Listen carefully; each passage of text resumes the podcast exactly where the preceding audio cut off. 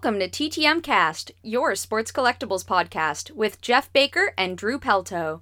Sponsored by Certified Sports Guarantee. Go to csgcards.com for sports card grading for the win. And by sportscollectorsdaily.com.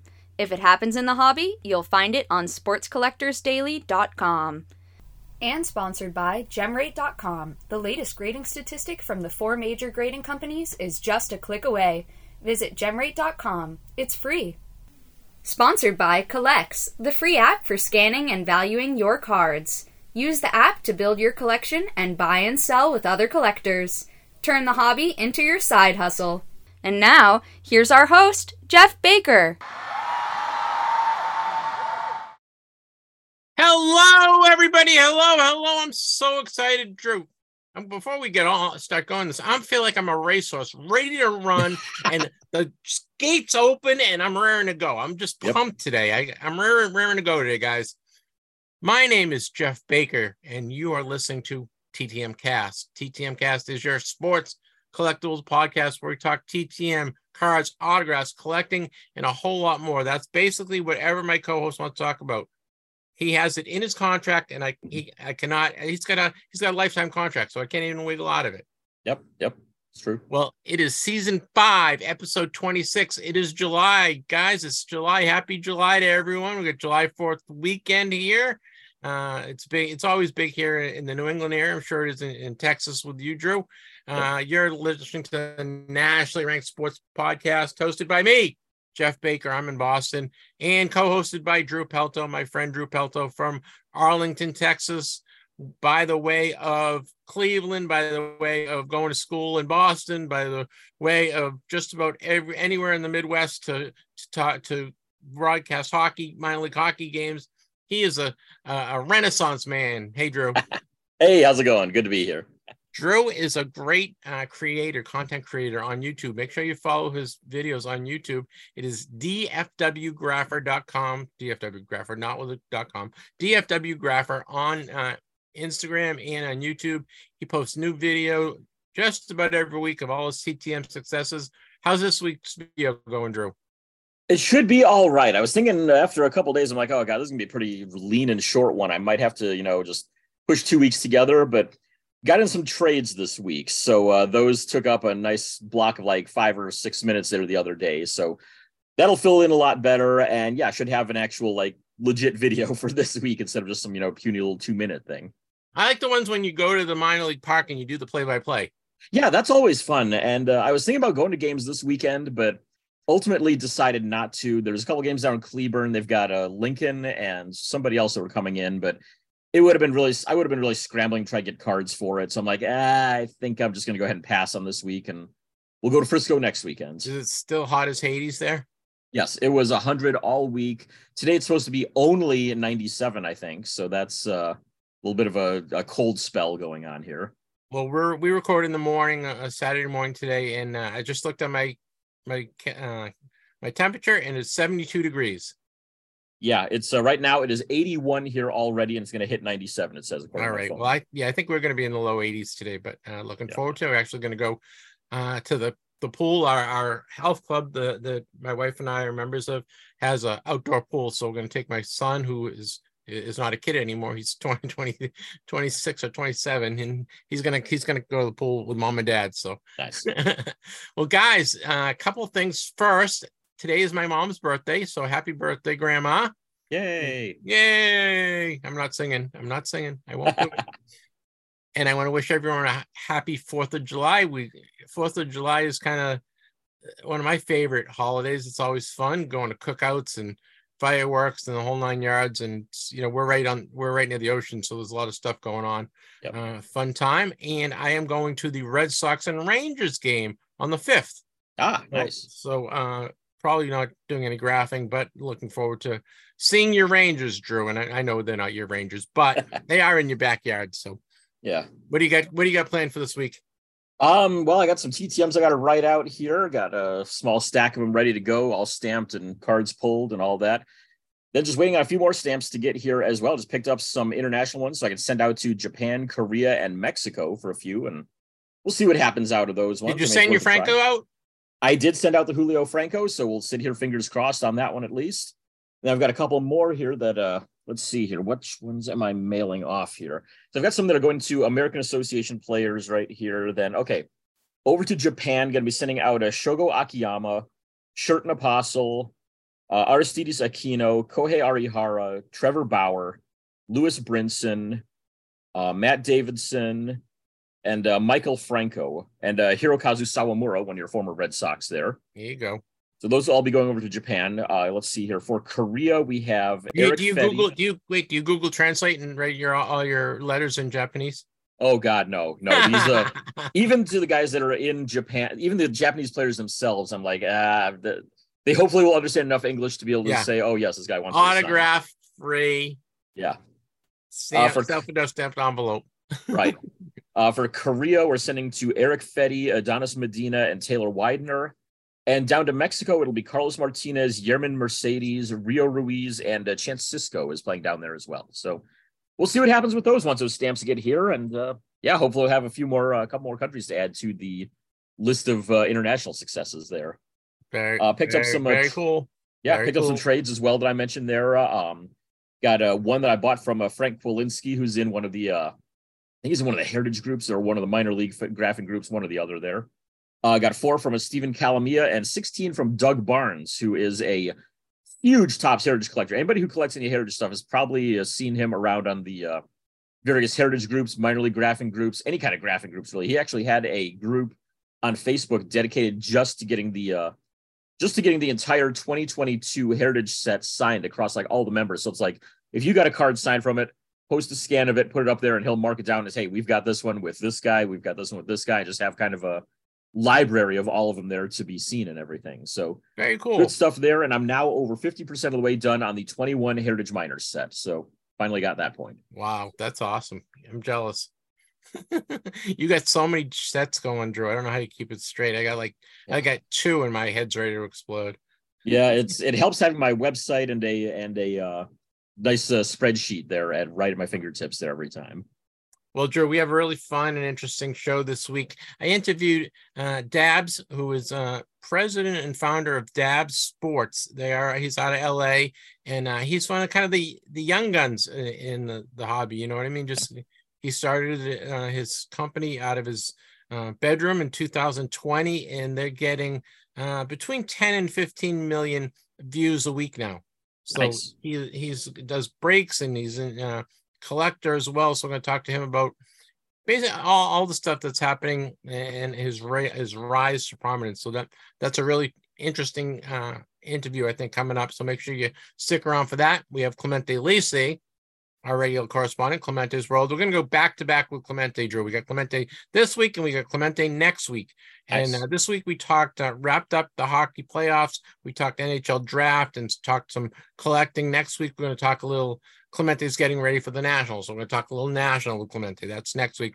Next week we also have TTMer Kurt Hubbardston, and uh, he he was a really fun interview as well. So this week Dappz it Dappz and, and Clemente. Next week Kurt Hubbardston and Clemente. Drew, we have, also have all our regular segments, right? Yes, we do. We've got Baker's Dozen where we'll cover all the news from the hobby from the previous week. As you mentioned, we've got Dappz joining us, followed by Clemente Lisi. We'll have Making the Grade, where we cover all the news in the world of grading here in the hobby. We've got our stamp for approval. Jeff and I give our thumbs up to anything from the could be on our mind this week. You never know what you're going to get from us here, and this week is no exception. Uh, we've got the Vern Rapp Minute, where we cover any deaths in the world of sports, celebrity, music, movies, politics, anybody that you might consider TTMing. We'd let you know if they have died. And of course, the main reason why you're here and why we're here, our TTM returns. You know the man, Drew. Hey, um, guys, our listenership was up. I just checked uh, this morning. Is up four percent this week. All right. So uh, thank you very much. We we've been really uh, growing every every week between like three and six percent. Our, our listeners are up. So welcome to all our new listeners. And the one thing that we love is listener feedback. We love getting emails. We love love people um, sending us stuff. I just got a a really cool Ted Williams and Smokey Joe Wood autograph baseball from one of our one of our listeners for Les to do an appraisal on. So if you have something that you want to have Les appraise, Les Wolff appraise, we, we do that just about every month. We also have contests and giveaways and all sorts of cool stuff. We're going to get some new T-shirts in uh, a couple weeks, so we'll have some T-shirts to give away. Make sure you you jot this down, guys. The email address is ttmcast at yahoo.com. Thank you. And if, for you guys, new guys, don't know, Drew gets a quarter every time he says that. So yes, he, he is in charge of email addresses, right, Drew? Yes, exactly. You got a good, you have a good agent. Yeah, yeah, they, they got some uh, some decent negotiations there. Uh, you did very well. All right, Drew. I think we got all our housekeeping in order. Let's do a little Baker's dozen. All right. All right. Baker's dozen, sponsored by SportsCollectorsDaily.com. Smart collectors turn to Sports Collectors Daily to stay up to date. From new releases to incredible collections hitting the auction block, news from inside the business of sports collectibles, and much more, Sports Collectors Daily has it, all with no subscription cost. SC Daily also delivers a live look at the most watched sports card auctions on eBay for every sport. Sign up to get the headlines in your email for free or just visit the website whenever you like. With 16,000 stories in the archive going back 16 years, there is always plenty to read at sportscollectorsdaily.com.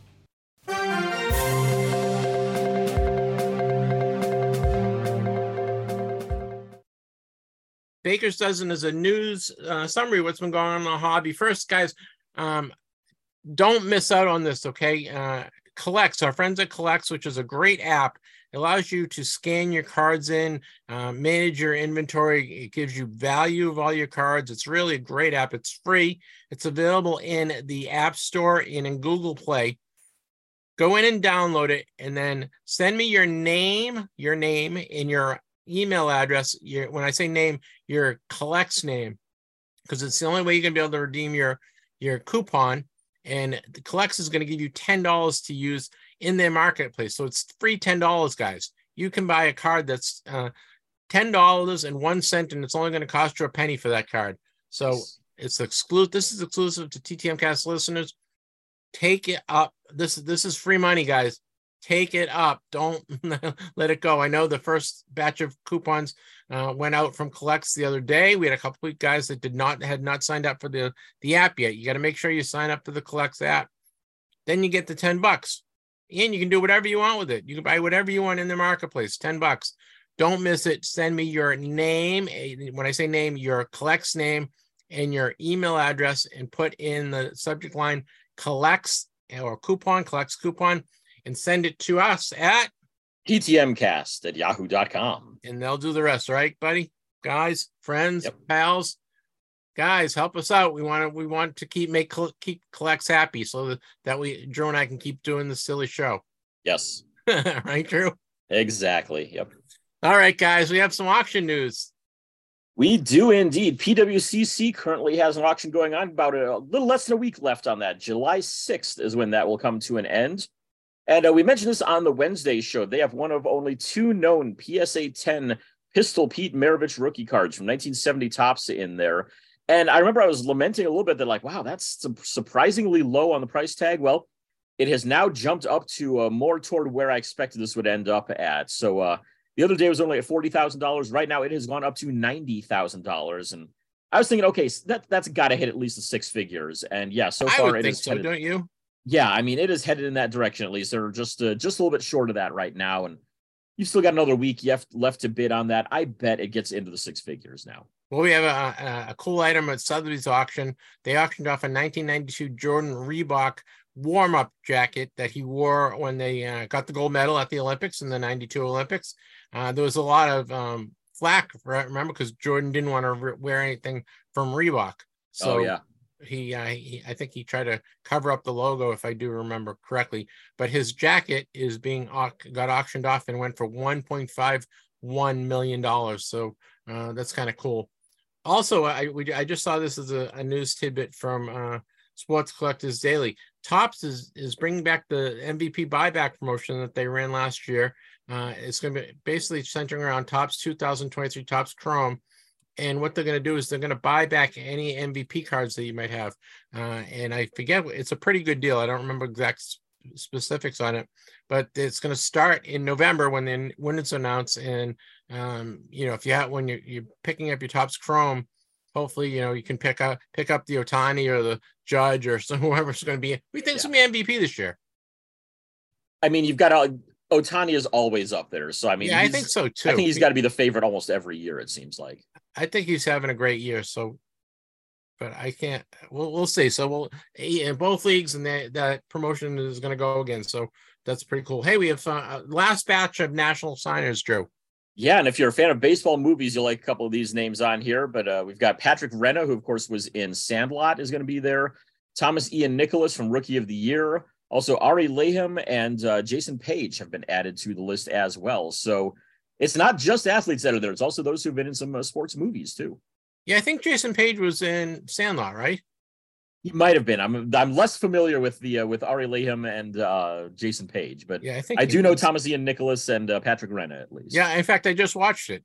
I just Nice. watched it rookie the rookie of the year movie the other day. It was it's still just- it, it holds up.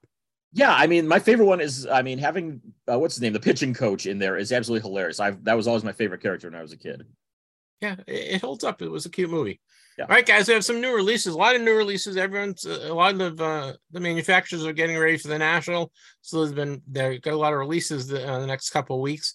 Um, the World Cups, uh, Panini World Cup sticker and album are out for women's. World Cup is going to be in Australia and New Zealand this year. Albums go for about two bucks. Sticker boxes, which include 50 packs, go for about $60. Uh, there, Clemente and I, Lisi and I talk about it this week.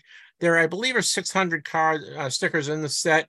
And uh, the women are usually pretty good about signing. So if you're looking for some TTM fodder for, for women's soccer, this might be an inexpensive way to get involved in it. And uh, the stickers come out really nice signed. So take it, take a shot at those. There's a lot of things you can do with those too. I mean, you can, of course, you can try to compile the entire album and everything, but taking the stickers and put the sticker on an index card gives the player a whole lot of space to sign right next to it too. That's another Yeah. great option too. Good idea, Drew. Yeah. Uh, Select Basketball is coming out for the 22-23 season from Panini. In there, you're going to see 12 packs with five cards per pack. Each box will have three autograph or memorabilia cards plus 12 prisms. $370 the price tag on that one. So a little bit of a, little bit of a price break on Select this year, which is nice to see.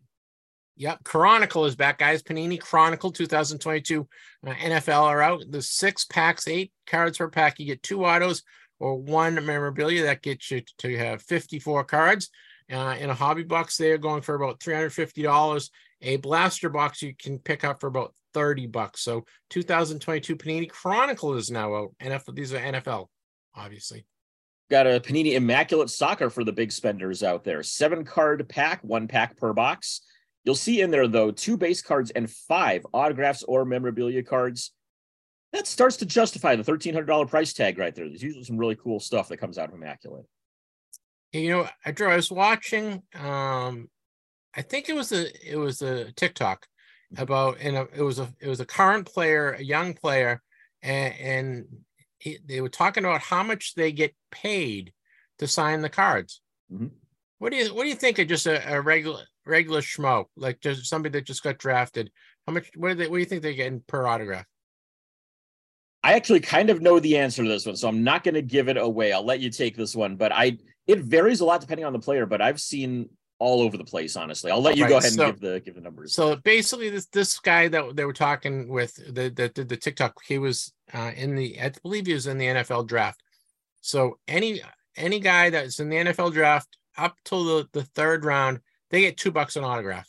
Yep. Yep. And they usually get they're contracted for like twenty thousand autographs, and then if Panini wants more, they can come back and ask for another twenty thousand. Wow. And then after that, it's negotiated. Uh, if the guy, if you're a third round pick, I think you were getting four bucks an autograph. If you were a uh, second round pick, I think it was ten dollars an autograph.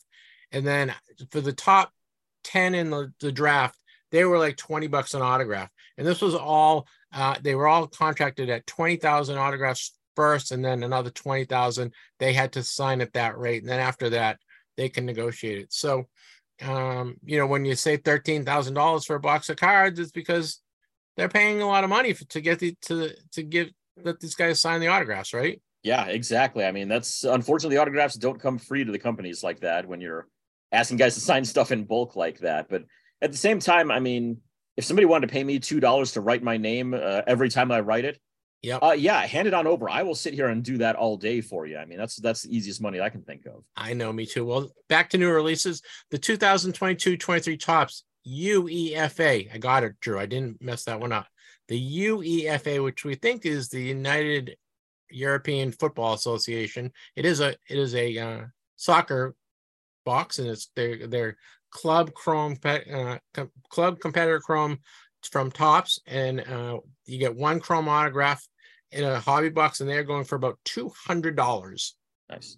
At least with that one, it's shorter than the uh, North American one, which is CONCACAF, C O N C A C A F. And you hit that one, I'm like, I'm out. I'm not even going to try to figure out single letter in there. So, yeah, UEFA is a lot easier than that, fortunately. Oh, we got some hockey coming from Upper Deck, too. Uh, 22 23 Synergy hockey set. In there, you're going to get eight cards, or yeah, eight packs per box with three cards per pack. So that's 24 total right there. But in that, you're going to see 15 inserts, including eight red parallels. So that's uh, pretty uh, chock full of uh, extra stuff, not just a whole lot of base in there. So cool Yep. stuff right there. $120 will be the price on that. you know, with this one, I I want to applaud uh, Fanatics slash Topps. Um, they've done a great job marketing the Bowman line. I think. I think they they've really done a good job of positioning Bowman as like the rookie cards and the pre-rookies. And this 2022-23 Bowman Year University Best Basketball is out. You get 12 packs. There's two mini boxes, and there's two autos. You get one auto per mini box. Um, they're they're actually nice looking cards. Uh, you can get um, a hobby box or, or, or the box with four two mini boxes for $140 which is a pretty good deal Got Panini one football out for the gamblers out there. You get one autograph card in a one touch, hence the name one on that Panini one set. That's going to cost you $499 though. So if you try it, I hope you hit a big one. and we mentioned Tom's Topps chrome earlier they had uh, Topps chrome 2023 baseball is due out next month. Uh, i believe it's due uh, should now it's july. It's actually due out uh, the, the first day of the national i believe. Uh, they had pre-sale on topps.com and sold out in a day which is unbelievable. So i mean you know they'll they'll be out there. They'll they'll be in the shelves and you'll be able to get Topps chrome but to get it at the pre pre uh, release price which is a little uh, better price, but competitively priced. Those uh, sold out in a day. But I just want to let everyone know Topps Chrome Baseball is coming in a couple weeks. Yep. All right, Drew. That wraps up Baker's dozen for the week. A lot of stuff to talk about this week. You know, it was funny Yeah. because when we were doing it on Tuesday, there wasn't much going on, and then all of a sudden, just news things things are happening. Everything dropped there Wednesday, Thursday, Friday. Yeah, this is. I uh, think so. So that really that wraps up. Baker's dozen. Next up is Collector's Corner. And now it's time for Collector's Corner. Let's hear from our collector this week. This segment is sponsored by CollX, the free app for scanning and valuing your cards. Check out the new CollX marketplace to sell and buy cards. Turn the hobby into your side hustle today. We got to get. We, I want an Echo machine for my birthday, Drew. my birthday is next next Friday. I want an Echo machine. I'll have to check. I think uh, I, I I may have a way that I could put a couple guitar pedals together and make one. Basically, I mean, I put in like a chorus and a delay and a little bit of reverb, and oh yeah, I get crazy with that. All right, Drew. We have a this the the, the, the this young man that I spoke to uh, the other day. His name is uh, Dappz. Dappz. Dappz of Dappz Sports. He started Dappz Sports out of his basement and bedroom in 2020, and he's grown the, his company.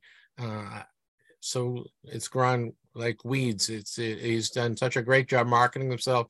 He uses social media. He is on all all your uh, video social media and uh, he's really an interesting guy and so uh, hopefully please enjoy my interview with dabsy or dabs i'm going to get it right dabs it, it should, should be dabsy don't you think Yeah, yeah, it seems like it. And I'll tell you, I just looked up something real quick, and I saw his logo there. I'm like, oh my god, I remember seeing that now at the uh, national last year. yeah So he and he will be at the national he's actually we talked about it he is going to be uh, next to the psa booth, uh, booth Nice. so he's got a prime location yeah, Uh, that's so a good please- spot. So please enjoy my interview with, with Dappz.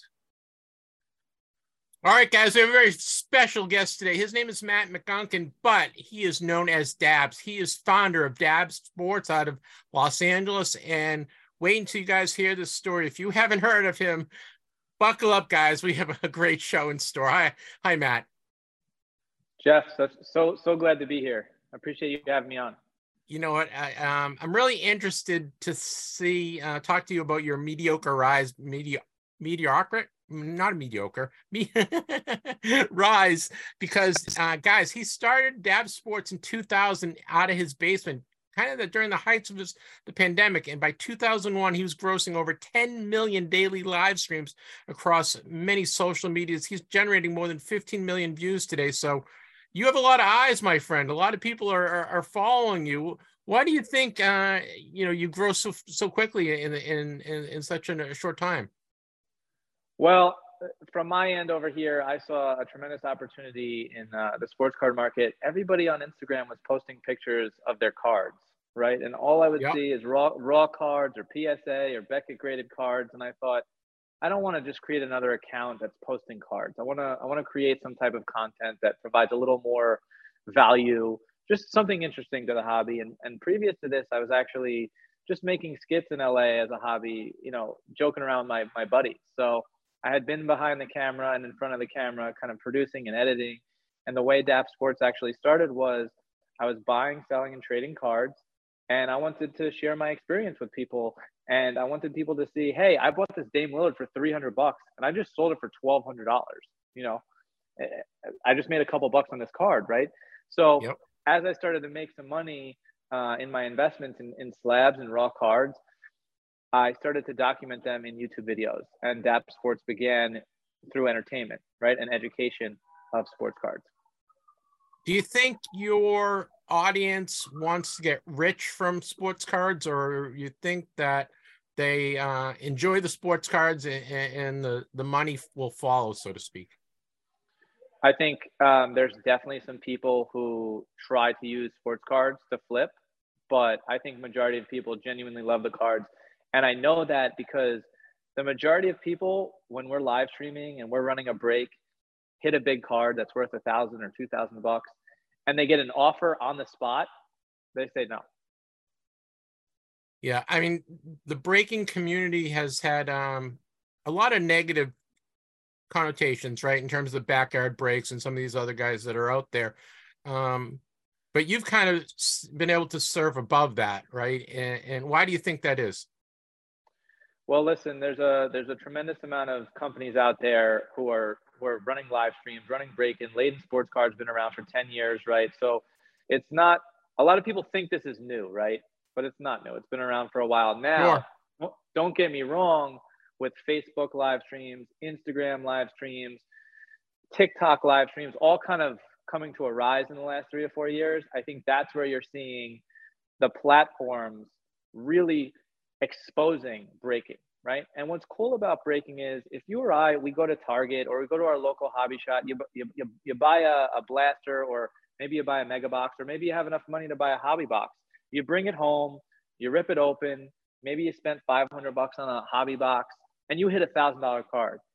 Now you're in your you're in your bedroom alone. Maybe your mom's in the kitchen. You could tell her. right. Look what I got. yeah, yeah, but she she might not be as happy as you are. She's not elated like you are, right? But you're on a live stream with an audience of two or 300 people who all love sports cards and they're all in the community and they're all interested. It's cool to have that audience. And that's what I think breaking really brings to the hobby. Do you have any um, online people, online entertainers? I'm going to say that that you have married your your style to, or, or did you develop your own style and and uh and uh you know was there someone that kind of mentored you through through the beginning? Because you know it's a learning curve. When you first start you don't know what you're doing. You you're, you're going you're in the dark but you seem to have um you know hit the ground running so to speak. Absolutely and i think when it comes to a breaker right there's three things that i would look for in hiring a breaker and the first is entertaining. Are they entertaining right? That's yep. what you're kind of talking about. And I believe in in a way that I'm unique in that I was creating content previous to sports cards, so it allowed me to hop on a live stream. And I love sports. My dad taught golf. He's a PGA professional. My grandfather was actually a scout for the New York Jets. So I, I grew up in a football family, and I, all these statistics and information about football and basketball and baseball were useless. I used them with my friends, right? and, and but now on a live stream, when people are buying packs of cards from me, it became super super interesting, right? So now all this use, useless information became useful, and I could reference, oh. Uh, I remember when Tom Brady got sacked by Mo Lewis back in 2001, and the Jets knocked out Bledsoe, and then Brady comes in. Excuse me, I said uh, uh, yeah the reverse. You got it. But they knocked Bledsoe out, right? And then Brady comes in. Like I remember that as a kid. If you were born in 2000, you might not remember that, right? And we have a a ton of kids who are 23 years old who are watching our live streams. So you bring that kind of useless information onto a live stream, and now it's interesting because our whole audience is sports fans, right? So entertainer is number one. The second thing I would look for in a streamer is a salesman, right? Because you got to be able to sell the cards right? So salesman, that's the second thing. Right, because in the and end, all they are pieces of cardboard, right? It's just cardboard, right? That's what I hear all the time. and then, in addition to being an entertainer or a salesman, you're looking for a product expert, right? Somebody who is genuinely passionate about sports cards. That's really people are going to pay attention to that person because if you're buying into a break or you're buying sports cards, whether it's packs or personal boxes, and the person who's ripping them for you is giving you information about hey, this is who you're really looking for in this particular product. In Prizm, gold prisms are the the you know the most sought after card, but you could also hit a color blast. But also at a first off the line, there's two shimmers in every box, either number to 25 or 35. So it's helpful if you're new to the hobby and somebody is educating you while you're ripping. Yeah, I was going to ask you that as a because you a lot of your audience and a lot of break people that get involved in breaker breaking are new to the hobby, right? They're, they're, the this is how their their first inroads into the hobby.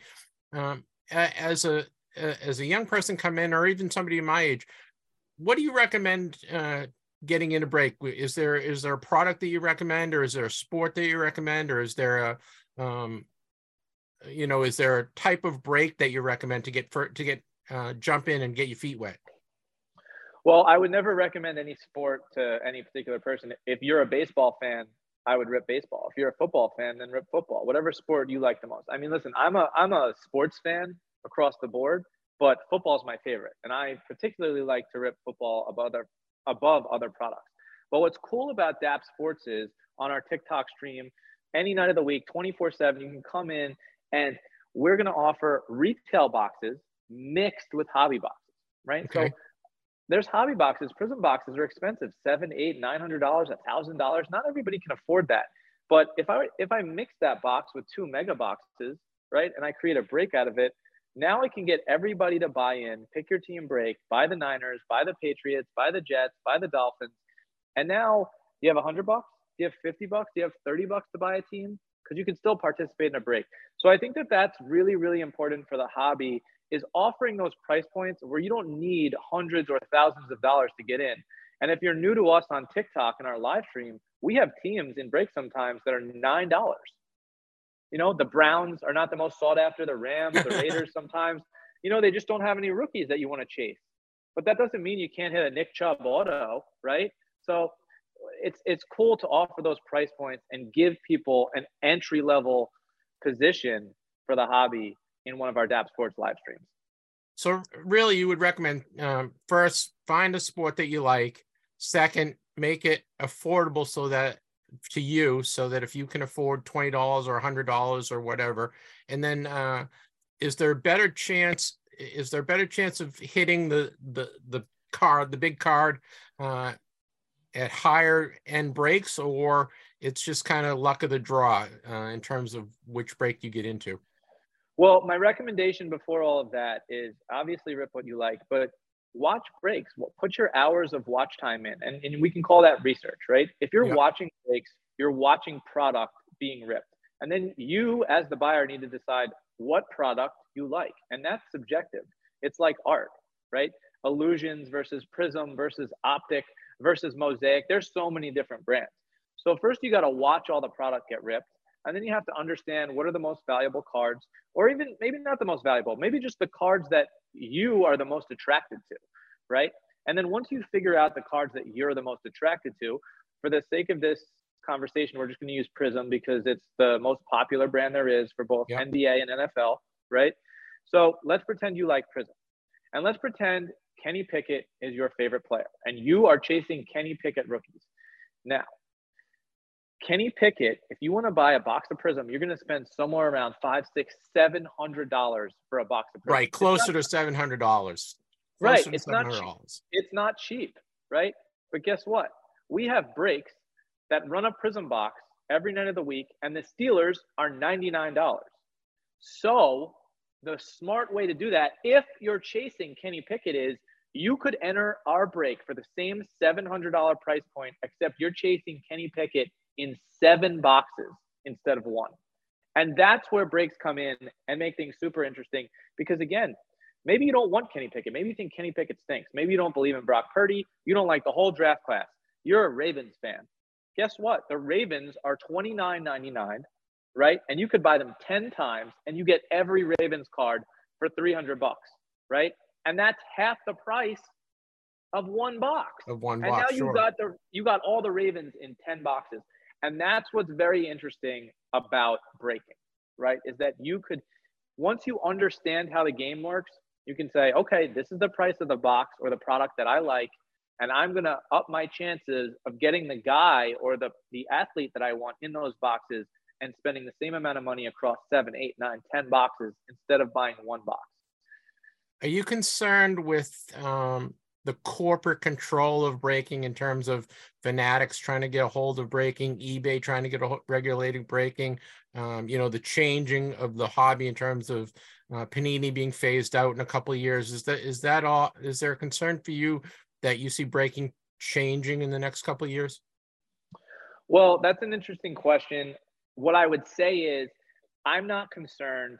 Everything when it gets attention on it, there's going to be rules and there needs to be regulation because again, you don't want you don't want to buy something online and you think you hit an autograph of your favorite player and you get shipped a box of rocks, right? right? And that's why there's companies like Amazon and there's companies that if you buy something on Amazon and it doesn't get shipped to you and you click refund, you get a refund immediately, right? So you got to look at you have to have something like that, which I believe is the fanatics of our market, right? Fanatics is going to come in and regulate and of course, there's going to be growing pains and some things that change in the hobby that some for for better and some for worse. But such is life, right? And Fanatics' goal, I believe, is to 10x the hobby, right? And I think in 2020 or 21, I saw some Fanatics and eBay rep or eBay reps up on the uh, the the panel at the Mint Collective, and yep. they said last last year, three million people bought a sports card. From Fanatics that same year, 80 million people bought a jersey or piece, piece of merchandise. So now, if Fanatics has 80 million people to market to, right, and they throw some sports cards in their face, we're talking about this market. Like the potential is nuts. Oh, the I know. They want to they want to grow the hobby ten times in such a short period, which is is uh, incomprehensible right now and and the way that I look at it is, it doesn't need to happen in the next two years. Remember, Fanatics doesn't take over the licenses until 2026, so we've got two years of uh, a lot of question marks. We'll, we'll sure. Call, right. So it's it's not necessarily you know the big bad wolf. Fanatics is coming to town. Like I said, there's going to be some some things that Fanatics does that ruffle some feathers the wrong way. There's also going to be tremendous growth, I believe. Listen, I've met Michael Rubin. I've met a lot of the execs over there. They've all been good to me right? They've always helped out. They put me in touch with a lot of people who I've been able to shoot content with, right? And didn't ask me for anything. So uh, I, I can only say good things at the moment. Again, I don't know what the future holds. What I do know is I want more people to be aware of sports cards because I love them. They're, I'm super passionate about them. I think they're tremendous and they're cool. And it, and once you understand how grading works, how to submit cards, how you can buy something, when to buy it. I mean, I'm of the opinion that if you were to buy in the off season and sell at the right time, you can make 15 to 30 percent of your money just buying and selling, right? And is that got- is that still is that still potential? Uh, you know, two years ago that that was widely accepted. Is that still potential as um, things kind of tighten up and, and, the economy slows down a little and, and the hobby growth has uh, you know kind of uh, halted a little? For sure, but uh, I think that if you were to look at it on a graph, and you saw how much, how many sales there were in the hobby two or three years ago to where they're at now, sure, it spiked up here, but it was here. And now we're here, yep. which is still way above here, right? So that's where we're at right now. And anybody who entered at the peak is going, to the market's down. But me, you, we've seen a couple of years of this, right? Yeah. And listen, I think the 90s were telling, right? They overprinted cards. And I heard a very interesting story. Uh, the National in Chicago is coming up, right? Right around the corner. Yep. Last year was in Atlantic City. The year before it was in Chicago. So I heard a very interesting, interesting story two years ago. I met with one of the vendors at the National, and he said, back in the 90s when I sold cards, you picked up the phone, you called Topps, you said, I need 10 cases of, uh, you know, whatever Donruss or whatever the, the print was. Topps is, uh, it probably wouldn't have been Donruss from the Topps agent, but you know, any, you call any of the, uh, the manufacturers and say, listen, I need 10 cases of any particular product. They send it. They all sell out. You call back your rep, you go, I need another 20 cases. Send it. You call up your rep, those sold out. I need 50 cases they're printing them on demand and just shipping, right? Yep. Which today's day and age, I can't call Topps and ask for 20 more cases or 30 more cases. They're like, we're sold out. They go to the distributors, and and at the, the current way that it works is Topps or Panini manufacturer sells to distributor, distributor marks it up, sells to hobby shop or breaker or wherever it goes, right? And then the breakers obviously have to make their margin, right? So that's the way it, it's it's touching a lot of hands.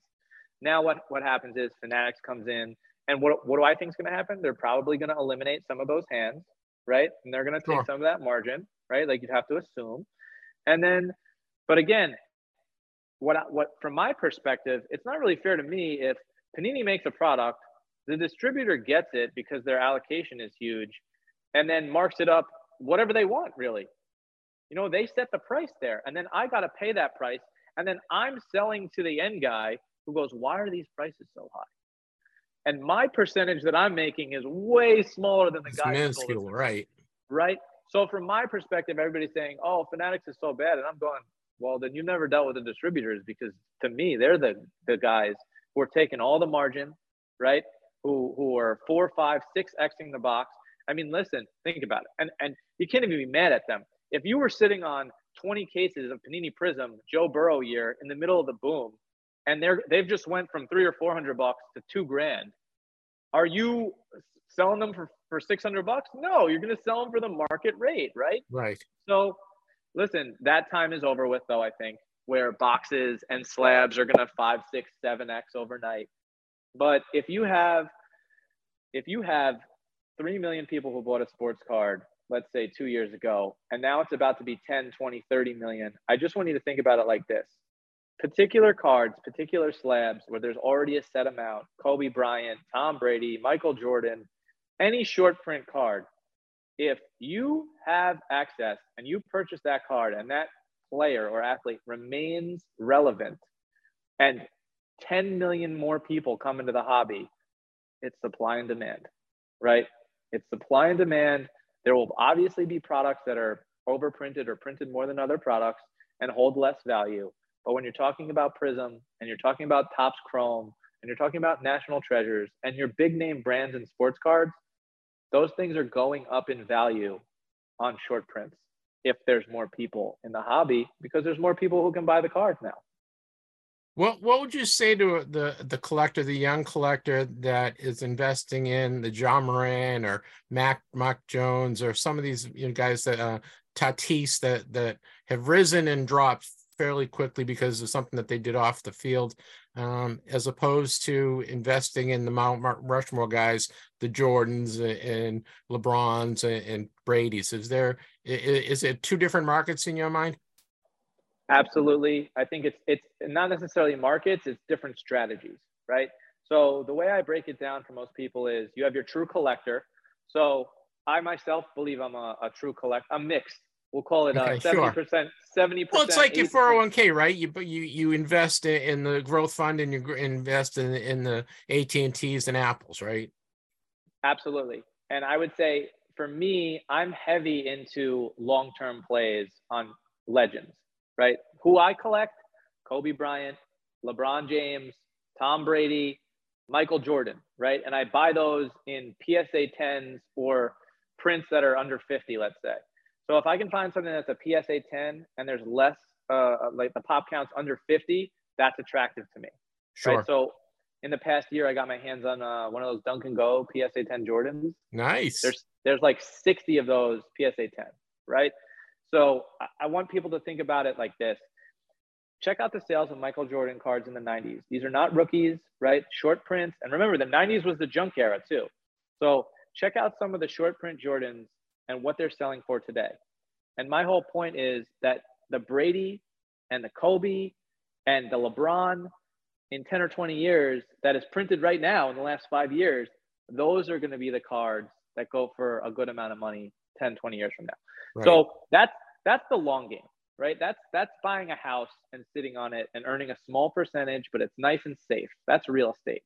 Now, if you want to get into, you know, day trading, let's talk about Ja Morant. Let's talk about Zion. Let's talk about Kenny Pickett, Purdy, right?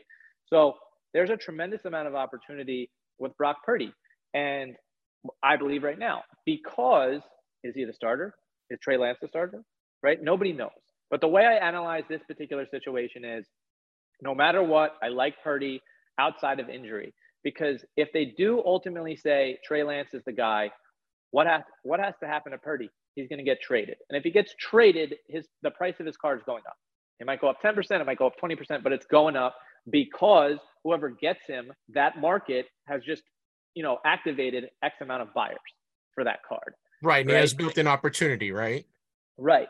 Now, if Purdy is actually good, right, which I don't think we've seen a true uh, base of, right? Like, I don't have enough body of work to see or analyze. Is Brock Purdy that guy?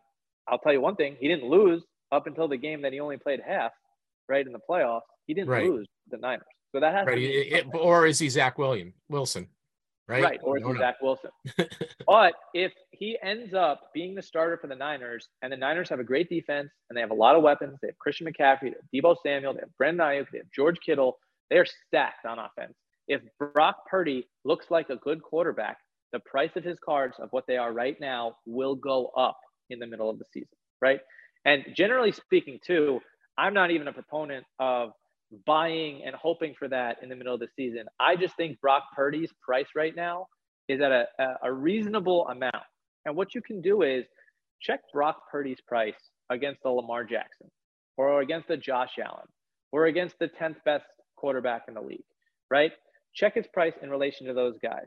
And that's that's how you kind of like get your feet wet with okay, eh, of all the quarterbacks in the league, is Brock Purdy 10th on the list? Is he 20th on the list? Is he 25th on the list, right? And if you think, I think Brock Purdy is like number 10, and his price is half of that of the number nine guy, you go, there's opportunity right there. Right. You're looking for opportunities, right? Right. Right. And that's that's a simple search on eBay, right? eBay is the, the sports marketplace to figure out how much are these cards selling for? Because you're going to find daily sales of Purdy and Mahomes and Burrow and Herbert, right? All these guys, they sell every single day on eBay. So it's a great place to figure out where their price point is. We have the national coming up in a couple weeks in Chicago.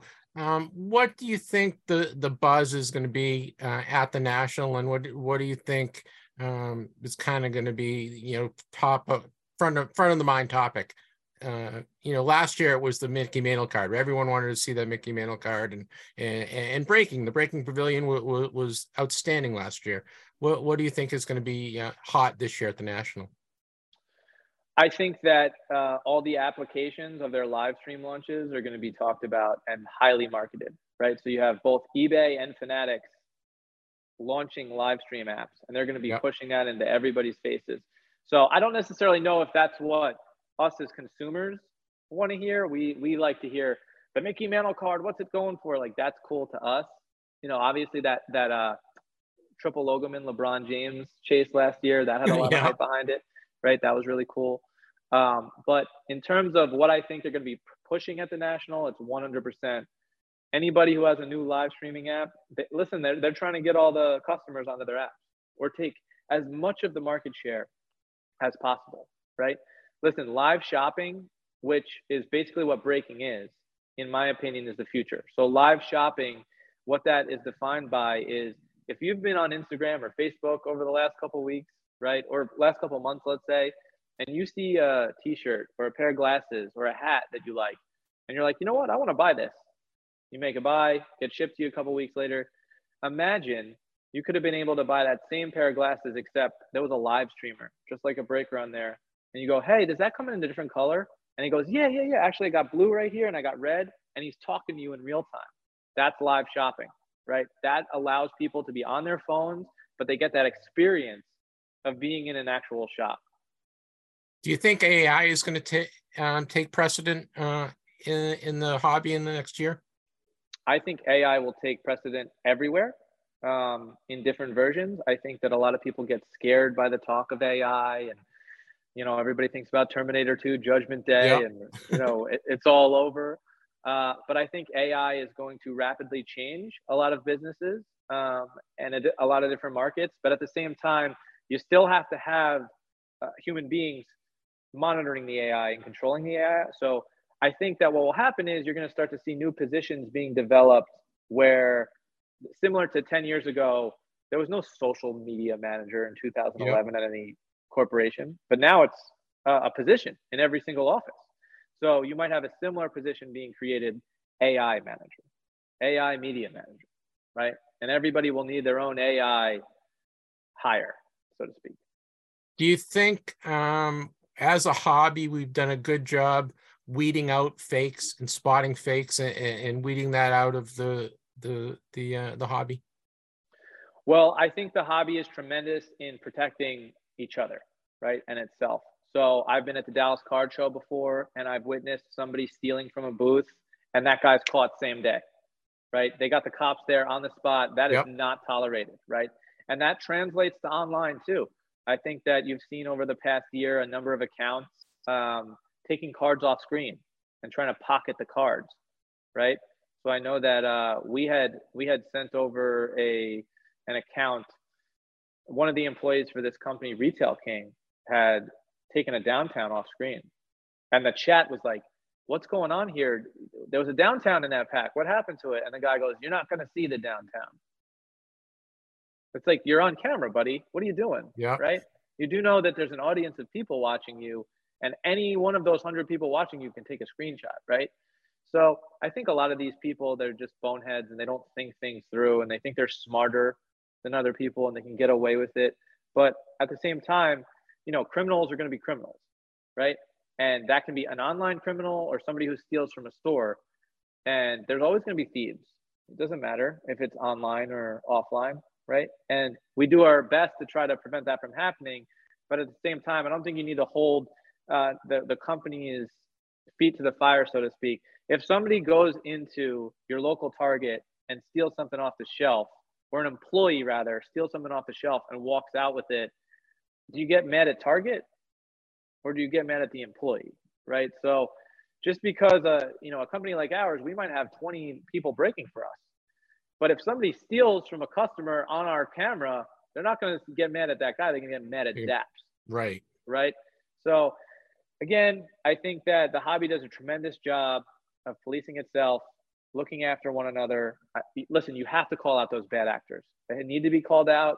I know. I know. There's been a lot of uh, scammers on whatnot, obviously, right? We, we don't break on whatnot, so I can't really speak to that in detail. But you know, you obviously hear about it, or you see a post online about this guy got scammed or that guy got scammed, and that's also when you talk about the big bad wolf fanatics. Are they the big? nice way to put it, the big bad wolf.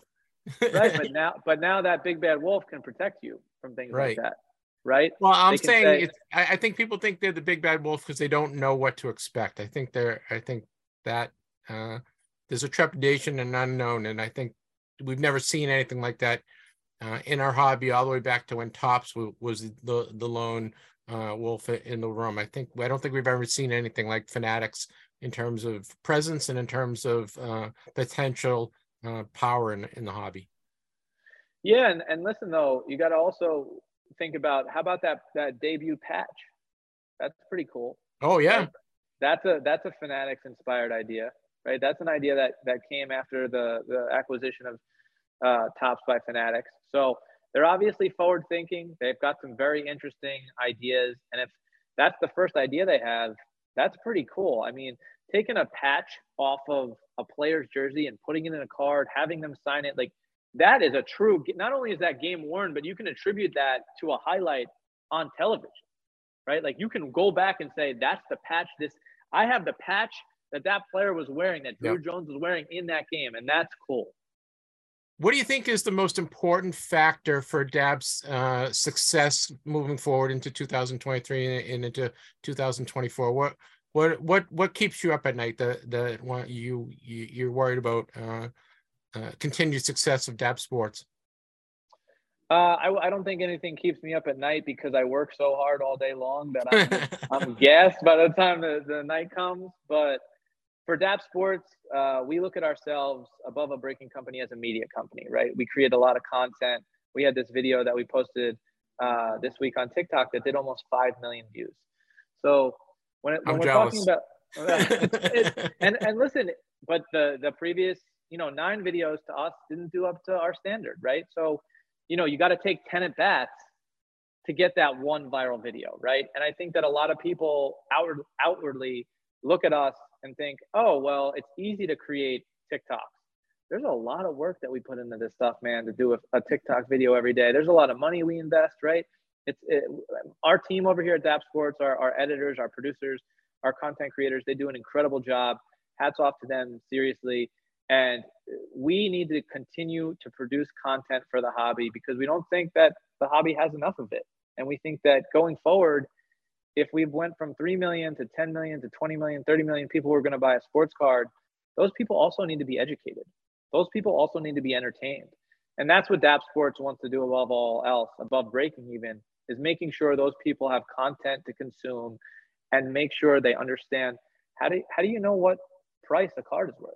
Where do we direct them to figure that out? Yep. Right.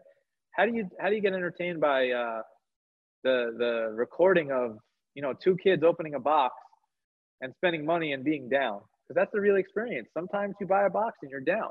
Sometimes you're up, but that's sports cards, right? Well, uh, why don't you let um, my listeners know if they want to get involved in a Dappz break or, or, or, or just a break in general, how would they go about doing it? Because it's still foreign to uh, a big percentage of people out there, right? That you know they know of breaks but they maybe never got involved in a break. And and why don't you let people know oh i'm really interested in getting a break. I just like to watch some breaks and and then get maybe get involved. How how do, how do they sign up for an account on Dappz? And how do they uh, get involved in, in, watching a break on Dappz and, and really uh, buying into a break on Dappz? They can go to dappzsports.com we got a ton of breaks packs boxes. Everything is available on there. I would recommend make sure you got the tiktok app we have two streams up 24 7 Dappz Sports and Dappz Sports Breaks. And it's really just preference of what break you want to enter. Come in, watch, just watch. Watch the stream, watch hours and hours and hours of streaming if you're new, because you got to figure out what product you like first. And then it's so, you... it's so addictive, isn't it, Matt? You just just I can watch breaks all day long because it's just so entertaining. Well, it's entertaining. It's, it's there's a mixture of art. The cards are art. We like to mix a lot of signs, helmets, mini helmets, full size helmets, jerseys into our breaks too. So last night, for example, somebody bought the Chiefs. No Chiefs cards got hit in the first five boxes. We ripped two jerseys open. Last box is a full size helmet, gold alternate signed Patty Mahomes helmet. Oh, that's nice. And that yeah, that's just a cool reward when you're in a break to win a signed piece of mem like that you know, it, it, it's a very, very cool experience. And I say every single day on a Dappz sports Dream, somebody 10X's their money. And you look at me and go, how can that be true, Dappz? And I go, that doesn't mean you made 10 grand. You spent 30 bucks at Dappz Sports on the Ravens and you had a $300 card. And that happens. Somebody's going to do that every day. Somebody's going to spend 50 bucks, go home with 500. Somebody's going to spend 10 bucks, go home with 100. Somebody's going to spend 300 and hit a $3,000 card. And it's just because we do so much volume, right? We rip so many cards open that somebody is going to 10x their money. What What do you say to the people that that that come by and they say that um, the card manufacturers, Panini, uh, Fanatics, Topps, are seeding your uh, the the breaking community with the big hits? Is do you think there there's some truth to that, or you do you think it's just because of the number of boxes that you're open, just just mathematical that you, you're going to have more hits than say say say some retail guy Uh, intuitively, I would like to believe that nobody is is giving anybody boxes, and we're actually over here at Dappz Sports. We're looking to pr- produce a piece of content where we go into the actual manufacturing process. Right? We film the whole thing, and we get a better understanding of how it works. Because as it's been explained to us, for anybody to slide a particular card into a particular box or, or mark that box extremely difficult. So what we want to do is we want to produce a piece of content where everyone, our audience, the whole hobby can really get a true and accurate depiction of how the whole manu- manufacturing process goes down and then let them decide do you really think that this card or this box could be loaded with all I, of the variables in place I personally don't think so. I think it's just because you're you're opening a lot more boxes than uh, you know. Some card store probably is only opening three of the these high end boxes, where you're probably opening five hundred of them. You know what I mean? It's just I think it's just sheer math. I do, I do. I think if you're going to open 25% of a particular product, you're probably going to get 25% of the one-on-ones, and that's just more one-on-ones than you know any other account. So if you open up 25% of any particular product, that means on average, let's just say there's a one of one per box. The guy who opens one box of that or 1% is going to hit one one of one.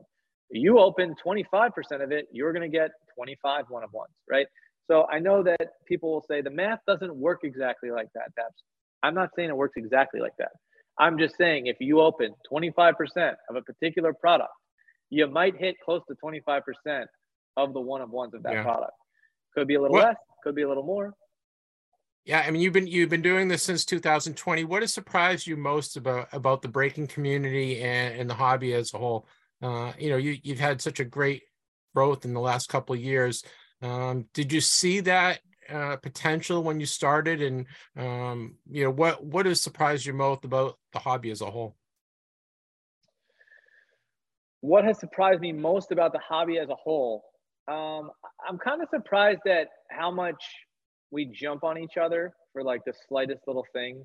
You know the, the hobby is such a, a great inclusive place. That's what it should be. People should be educating others on how you get into it what the price of a card is what's valuable where you can enter at depending on you know your budget right? And there's so much room for everybody to be involved at different levels too because a Prizm base you know that's pretty affordable and then a PSA 10 of that Prizm base, still pretty affordable. Now you're going to get into you're going to get into numbered cards. You're going to get into short prints, your color blast, your stained glass, right?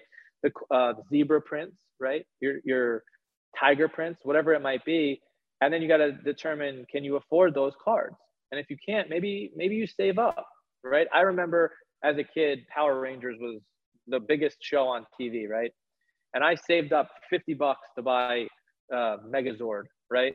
Or Dragonzord or whatever it was called at the time. It was the Green Rangers, you know, uh, transformative. Yeah, you're a little over my head on that one. yeah, yeah, yeah. But I'm just saying for for our uh, for our listeners who may have collected Power Rangers, it was a collectible, right? And I, the whole point is, I saved money to buy that toy. And if you want to save money to buy a card, you know that's up to you, right? Beauty is in the eye of the beholder, and some people like downtowns.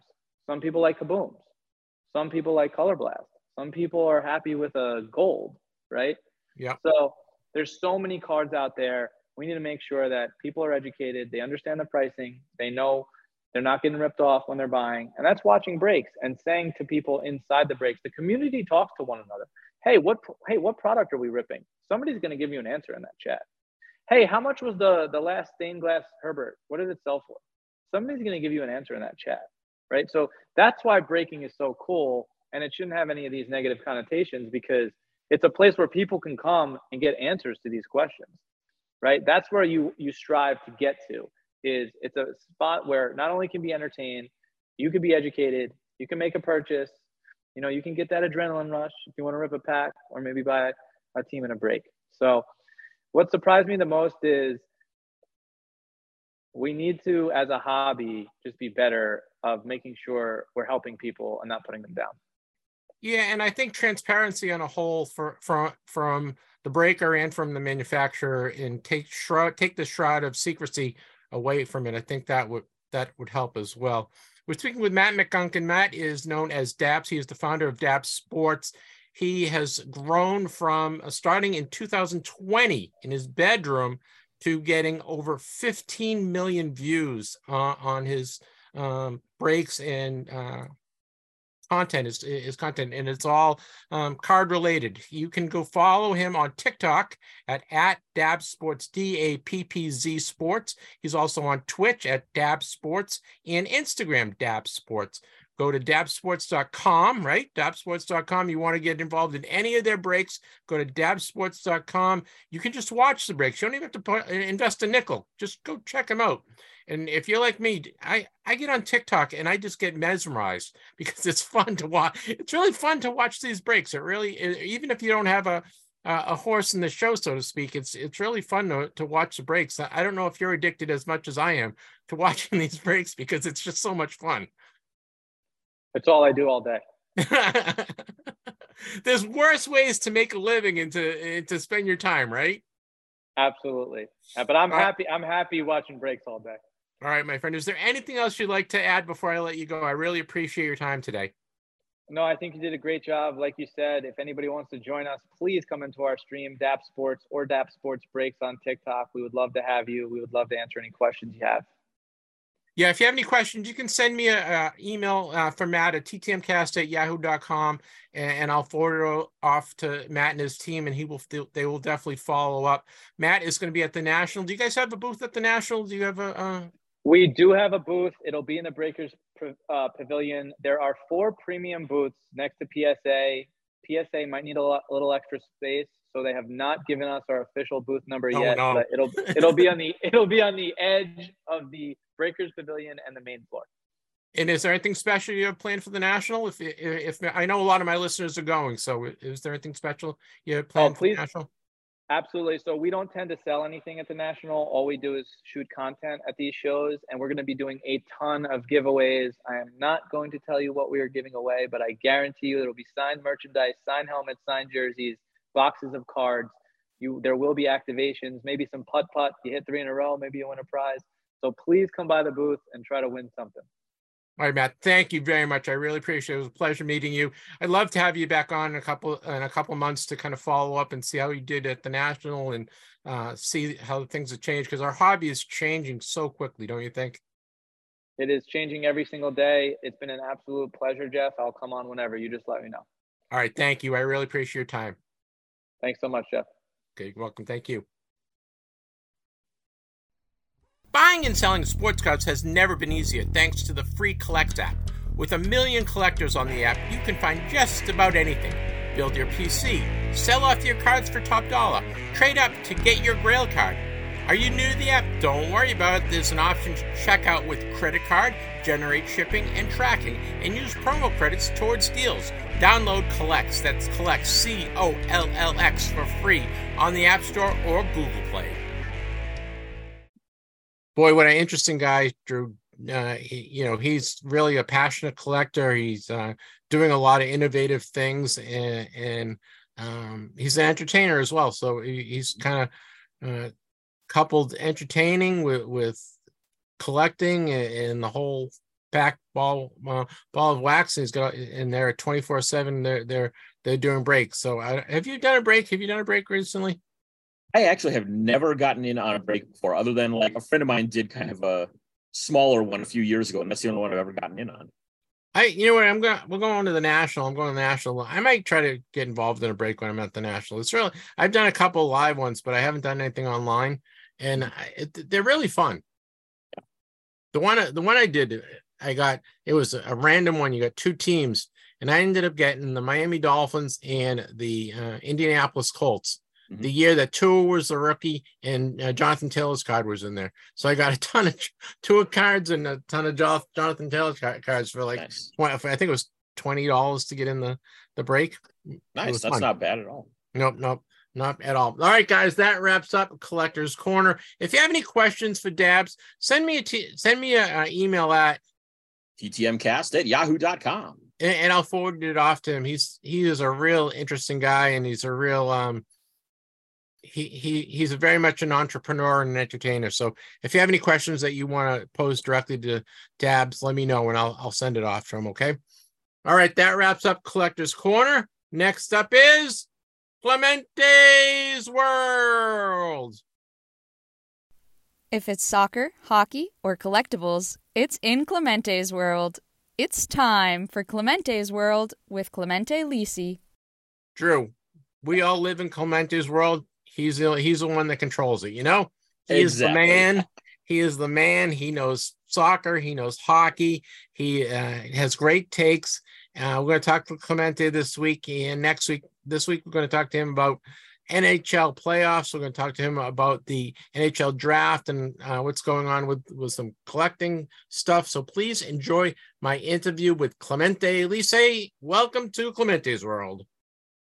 All right, guys, it's time for Clemente's world with Clemente Lisi. We're going to talk a little hockey, a little soccer, and some collectibles. So, welcome, Clemente. Hey, great to be back. And it's kind of we're going to do two Clemente World this this month. I'm going to do one uh, this week, and then next week we're going to do a little national preview. So that that'll be fun. Uh, talk about your plans for the national and uh, things things you'd like to get accomplished with the national and your take on the national. But that that'll be next next week. This week we're going to talk some. Uh, let's talk hockey first, okay? Sure. Well, uh, first, let's talk Stanley Cup playoffs as a whole. I think, as Bruins and Ranger fans, because I'm a Bruin fan, you're a Ranger fan, I think the first couple of rounds were really good, but I think the rest after that it was kind of anticlimactic, don't you think? I totally agree. And after that first round, I had a lot of high hopes that this would be probably the I did, greatest. I did too. ever. Yeah. And then the, the the round after that kind of fell a little short. And then the finals themselves, as you and Drew talked about a couple of weeks ago, feels like an afterthought. And it really did. And I think it's because we talked about this trend. There wasn't that one or two goalies that really stood out. I think that really what makes the playoffs exciting. And in, in the end, you had all these high scores, and goaltending did not matter much at all in this in this playoffs. And I think that mattered, and it really, really, I think hurt the playoffs overall. I agree, and I think what was the only one close game in the finals, right?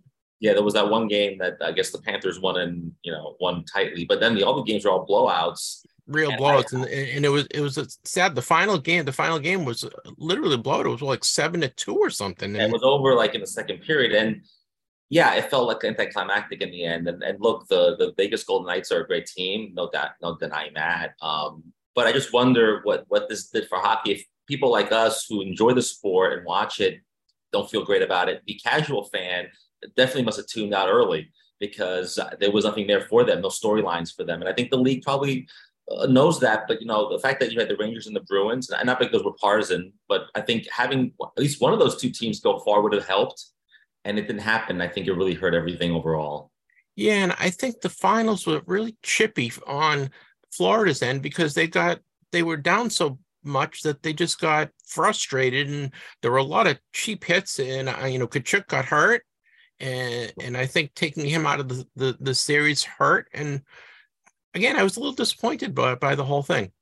Yeah, no, I mean, look, I think what was exciting about the first round was you had these upsets, and the thing is, you know, fans have to understand that when you have upsets, that's that's fun, and exciting, but long term, that's hurting your brand and it hurts the game because then the Panthers ran out of steam. Tkachuk probably is the MVP of the playoffs, despite being on the losing end. Yeah, um, really helped his uh, his uh, stock. But other than that, I mean, you know, watching the Golden Knights, they're probably the best team in the Western Conference. No, no denying that. But it really felt like a foregone conclusion. I wonder if some team like the Carolina Hurricanes or some other team had gotten to the final, might have been better. But we didn't get that. Yeah, eh, you know, it's likened to the World Cup, right? We like to see upsets at the beginning of the World Cup, but then when you get down to it, you really want to see France, Italy, Brazil.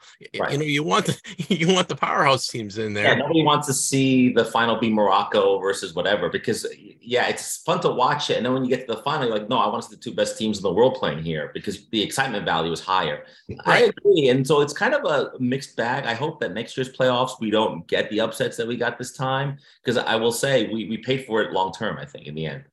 Yeah, not to say that Vegas wasn't the best team because certainly they were, right? I, I, They I- were. There's no denying think- they were the best team. Yeah. right, and even during the season, I think they were the best team. I think they were the best team in their regular season, despite the Bruins' uh, record se- series. They, uh, you know, the the two games I think that the Vegas played the Bruins, I think they split it.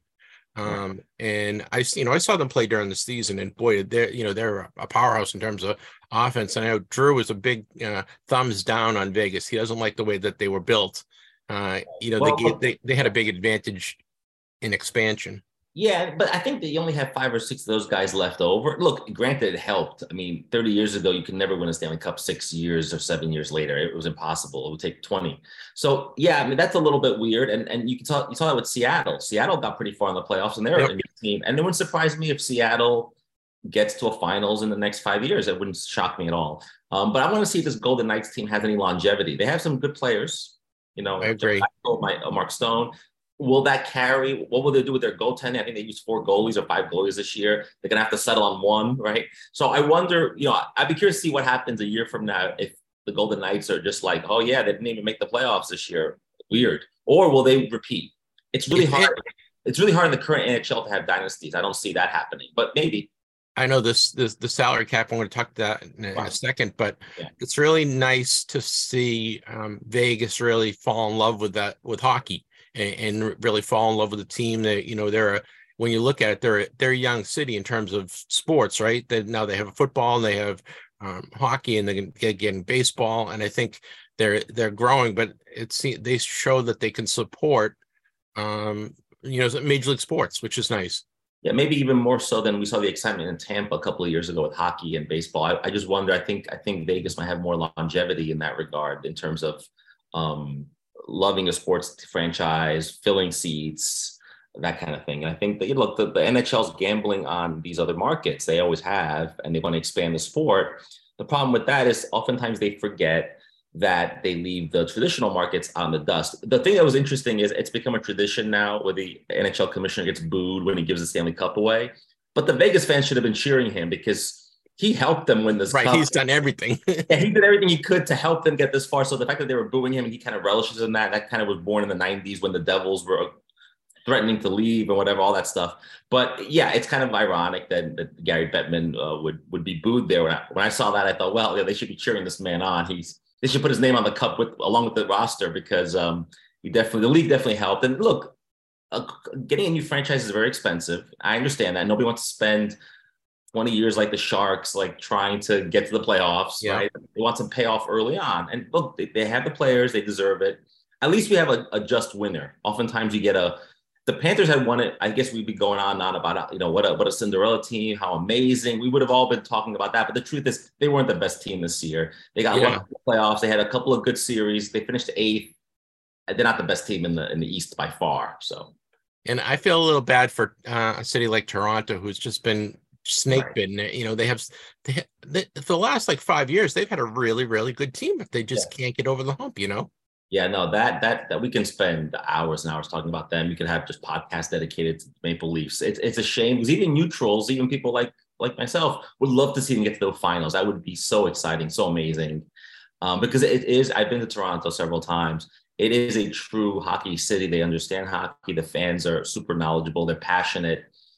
And then you have these, you know, if you're if you're in Toronto, you must be wondering, like, what are we doing wrong? I mean, all these no. that are like 10 years old, you know, show up and win the cup and then we can't do it. So and I know you look at their roster and you're like, boy, they're so talented, but right. they just they, they always hit that road bump. It's too bad. Well, a lot of teams are jockeying. We have the, the, the NFL draft coming up, and a lot of teams are, are, are jockeying, and we've we're stuck with this stupid cap, which is right. going to dec- decimate my Bruins this year. I think uh, the Bruins traded Taylor Hall and, and, and uh, another guy I forget who to the Chicago Blackhawks for a couple of defensemen.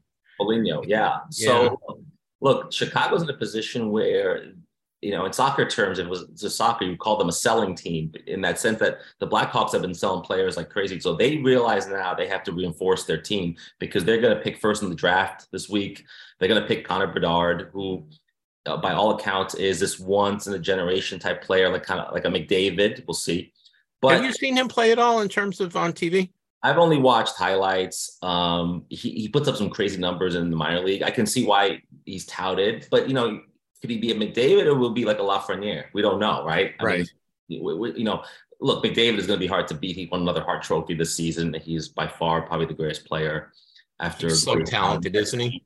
Yeah, if he got traded to a better team, I can only imagine what he would do. Um, so the Blackhawks look to rebuild. The Bruins, you know, they're stymied by the cap a little bit. I think the Bruins also realize that they can do pretty well with fewer pieces.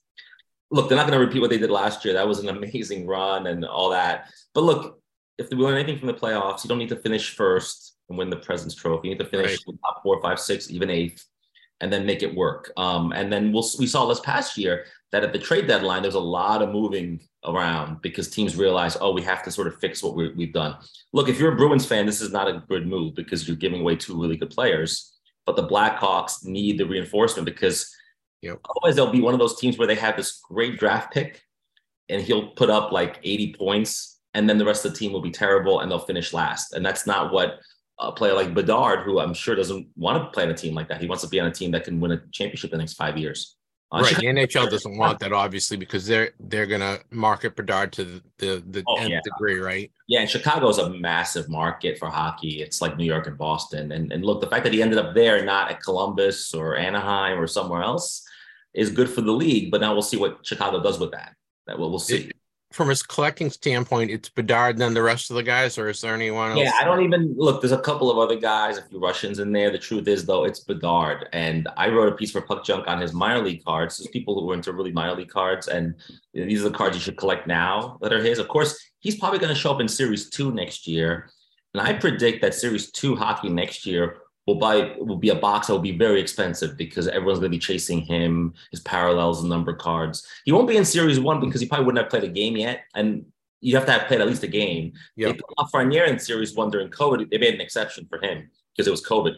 Um, but he'll probably end up in Series Two, and I'm sure Upper Deck is already excited about the fact that those boxes will skyrocket. And fans of non-hockey will get into it because they hear the name and they want to get in on the action. Um, people like us that, that won't be good because those boxes won't be 100 anymore.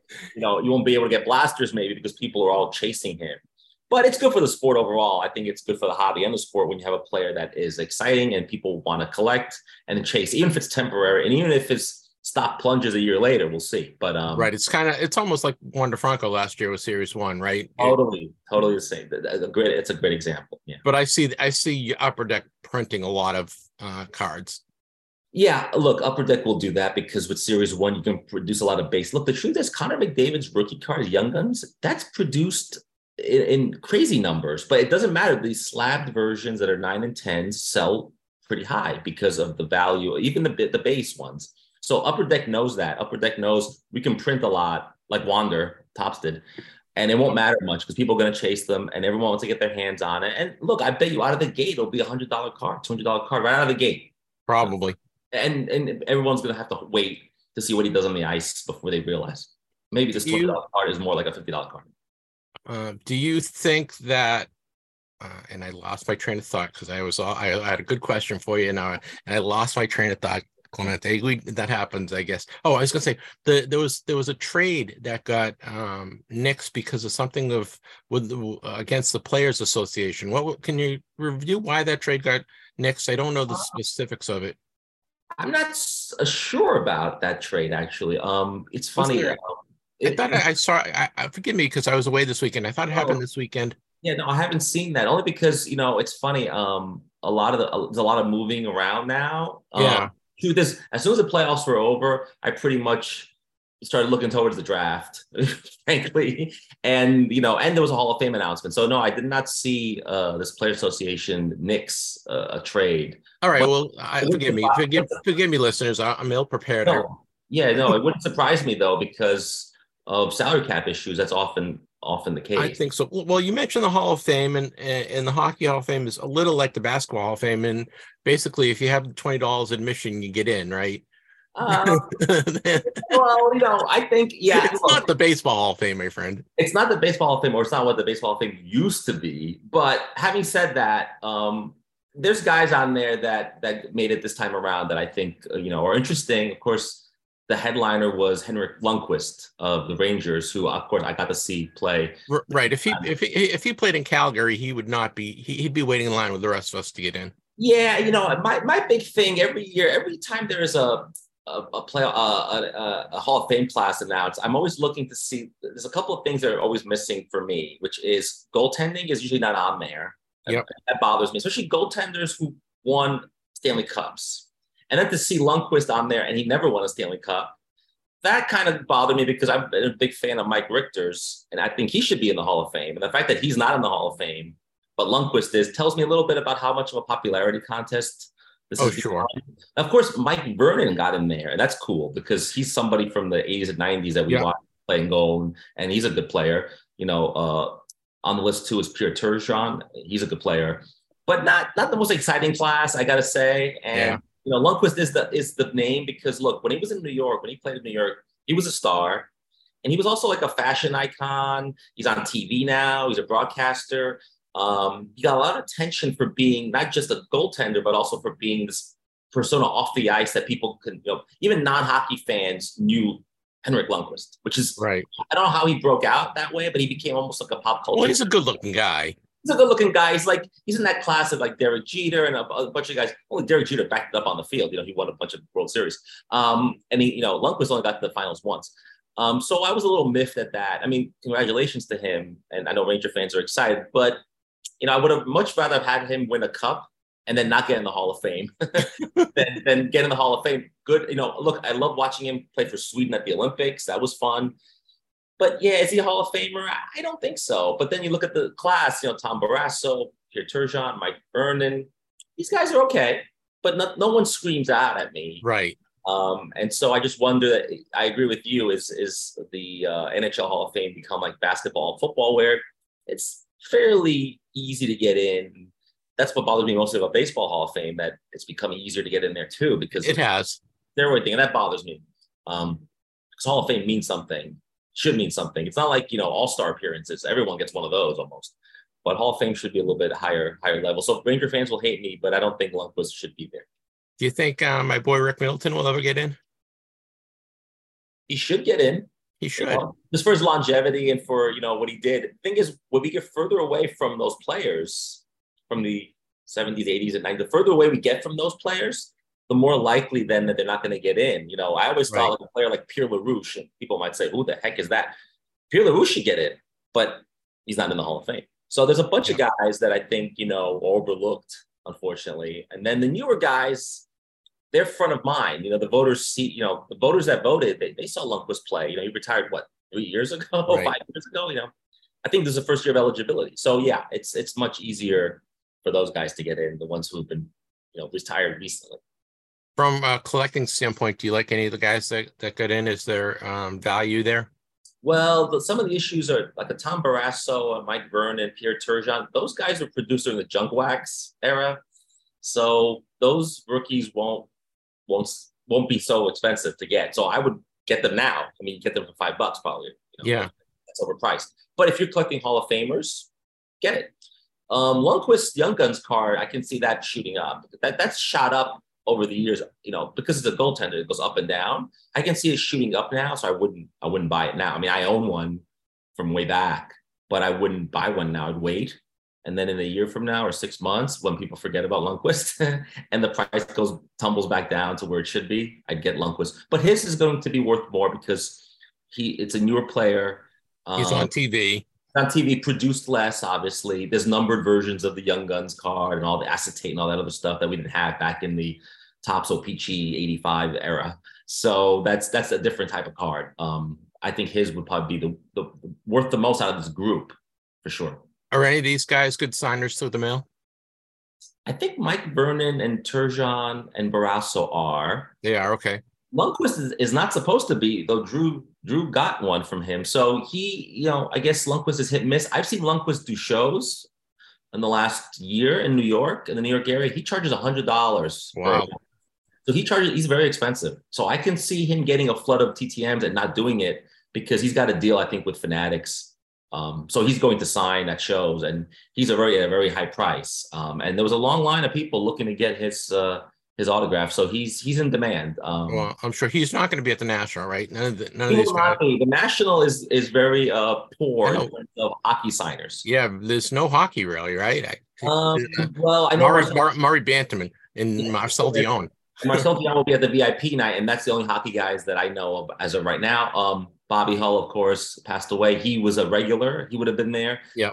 Frankly, I'm surprised that they don't bring in. I think they don't think they can get the the the ticket sales for it. But I think if they brought in some old Blackhawks players to Chicago, I think they would do well. But I, I'm I'm I'm disappointed that the Nationals didn't have more hockey guys. Originally, Brian Leetch was to be there. I was very excited about that, but he fell off the list, um, so he won't be there. That's too bad. Well, we'll talk national next week.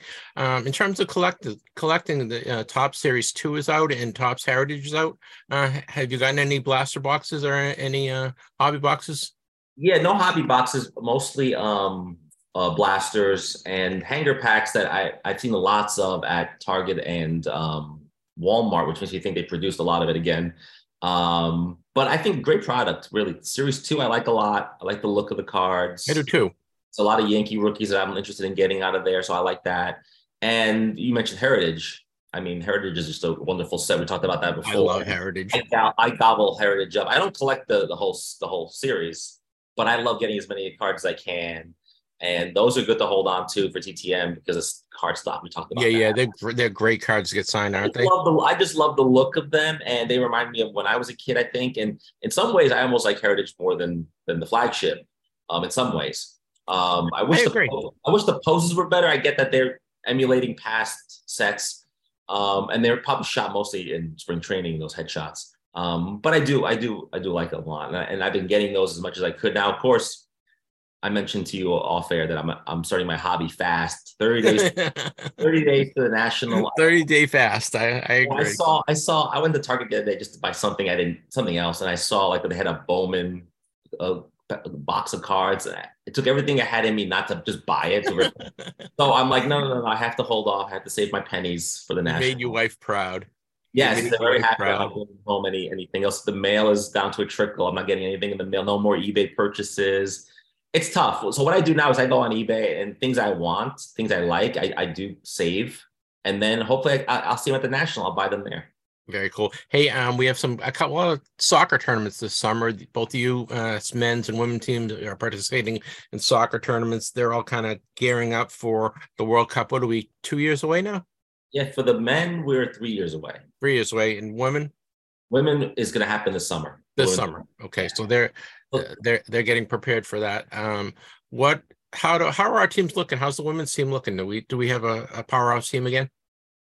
Yeah, the women's team is, looks very good. Now they've had a couple of key injuries, um, but the core is still there. Alex Morgan, Megan Rapinoe, all these players that we remember from yep. four years ago. They've won two straight World Cups. They, they're going to try to win a third straight. Uh, it's never been done, men or women, to win three in a row. It's very difficult, um, but they're probably the best team in the world. They're going to play starting end of July to the middle of August. It's Australia, New Zealand, so time zone won't be great but I think some of the games will be on late at night for us and on the East Coast. So I mean, everyone watches the Women's World Cup like the men because we're interested in, in the U.S. Yep.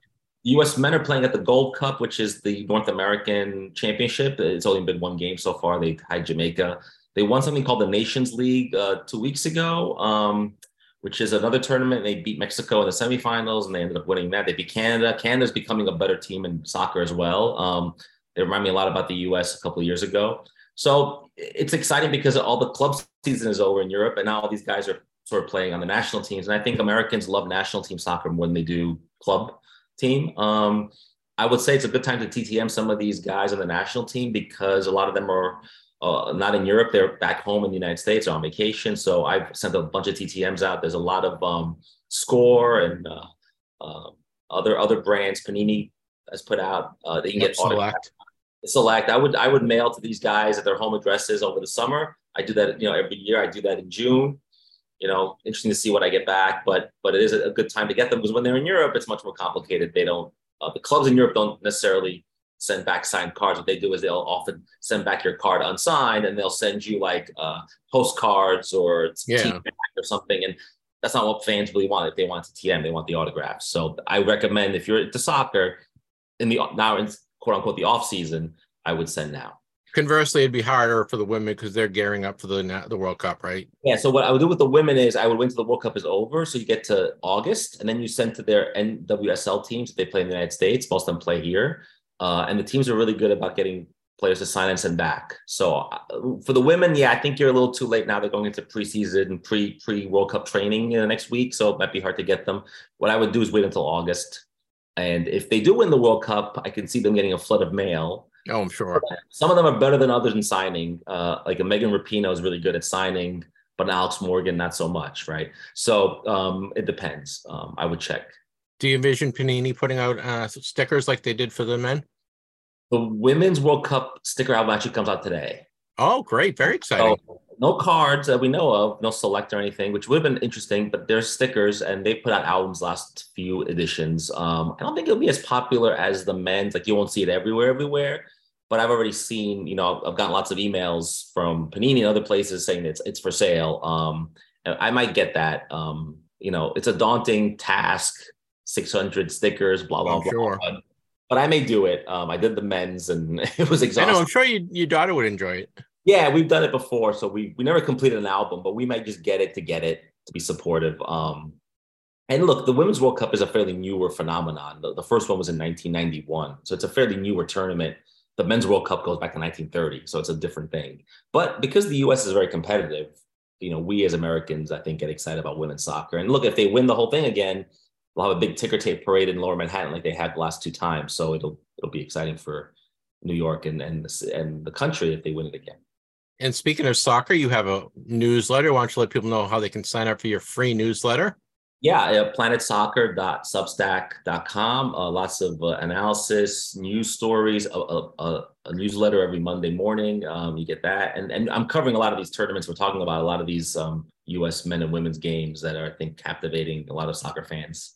And then soccer in Europe is in the off season. Lots of trade rumors and transfer rumors, who's going where, kind of like hockey. So a lot of that going on too, where a lot of uh, players possibly moving around this summer before the season starts in August. Ian, very exciting. You have stickers. I do have stickers. I mailed you some, and uh, I, I, got them. I got them yesterday when I came yeah, home yeah, my trip. I was very happy. My goal is to bring them to the national. Try to do a little promotion around the website, um, get some attention for it. Uh, Uh, I'm getting more and more people subscribing, which is great. But you got to get out there. As you know, you've made shirts and other things, so you know you have to kind of get out there and, and get into people's faces. I've given them out at some soccer camps already, just because you want to get them out out there and going. So it's it's fun. Very cool. And you mentioned uh, Puck Junk. You had you have an article in Puck Junk this this month. Make sure you guys check that out. So Clemente is all over the place. Clemente Lisi. This is Clemente's world. He's joined. He comes on on uh, every month, once a month now. Uh, but we'll have we're gonna have him on next month to next month next week to talk a little national because we we need more Clemente uh, to make it better for a better show. So Clemente, anything else you want to add before I let you go? Oh, just enjoy the rest of uh, the month of June, what's left of it, and then Fourth of July. Have everyone have a good Fourth of July, and uh, we'll talk to you on the on the end of that. Yeah, we'll talk to you next week and, and get Clemente's take on the national. We're going to find out what he has planned for the national. He, he, he's been to a couple nationals now, so he'll give you some tips on how to be successful at the national and uh, things to look forward to. And uh, I think that's about it. All right, bud. Thank you very much. And we will talk to you next week. All right. Thanks, Jeff. All right. Be good. Clemente is a great addition to the the program. Do I say it every time? I love talking to him. He has great takes, and it's really uh, neat that we get we get access to him a couple times a month. Absolutely. I mean, he and the great thing is, I mean, he knows soccer so well, which my knowledge of it is rudimentary at best. So Me it's too. good to have you know his uh, his take on that area. He can get in on some extra hockey uh, opinions along with ours. We're both you know big hockey guys, but he's a big one there as well. Yeah, definitely great to have him on board every so often. Thank you, Drew, and thank you, Clemente. That wraps up Clemente's world. Next up is making, Making the the grade. Making the Grade is sponsored by Certified Sports Guarantee. Go to csgcards.com for sports card grading for the win. With the summer just around the corner, baseball cards are heating up. Send your MLB stars, rookies, and prospects cards to CSG Cards for grading. Protect your PC and get your cards in the best holders in the hobby. Whether it's cards of Shohei Ohtani, Corbin Carroll, or Druw Jones, CSG Cards offers fast turnaround times with low grading fees. Go to csgcards.com to start your submission today and get $10 off the first year of your membership with code TTMcast. Go to csgcards.com. Making the grade is a new summary what's been going on in the grading community. Drew, we have some grading numbers to report. Yes, we do. From the 19th through the 25th, uh, Unfortunately, CGC still going through some pop report maintenance, but the good news is that is back up and running for next week. So uh, we'll be back to having you the normal numbers from them here very soon. PSA down a little bit this week, a 19% drop in their uh, grading to 189,700 cards graded. So still cranking them out in the six figure level there, and well into the six figure level at that. SGC, 5% drop, 23,800 cards that they have graded. And Beckett, an 8% increase this week to 19,700 cards. Yeah, I think I had like three or four days from C- CGC mm-hmm. um, that that it's back up and running. But I just I decided just to keep with the weekly numbers, and yeah. then we'll we'll get the we'll get their numbers uh, on uh, next Tuesday, right? Next Wednesday. Cool. Uh, that that that that's uh, great. We got grading uh, numbers from the 19th to the 25th. Those come from our friends at gemrate.com. And speaking of gemrate.com, now it's time for the big three. This week's big three is brought to you by gemrate.com. Whose cards are hot and whose cards are cold this week? Let's find out from our friends at gemrate.com. The big three, we we invented it, Drew. This is my my yeah. little invention, right? You, we you gotta have a patent on that and make sure you know you get any. Uh, I know I should trademark it. Yeah, I should trademark it. This is the top three and bottom three in terms of uh, increase in, in grading percentages from one week over the other. Uh, we have three uh, legend. What do can we get three of them are legends? These three are legends. Would you agree yeah, with me? Absolutely, yes. So the top three are Akeem Olajuwon, Deion Sanders, and Brett Favre, all up. Akeem was up 63%, Deion and Favre were up 62%. So good for you guys. Good for the collecting world that they're still looking at these these are all three guys that are retired. They're vintage guys now. I can't believe they're all we're saying that, but they are. Yeah. And uh, you know they're all Hall of Famers. So they and they're all all three are up.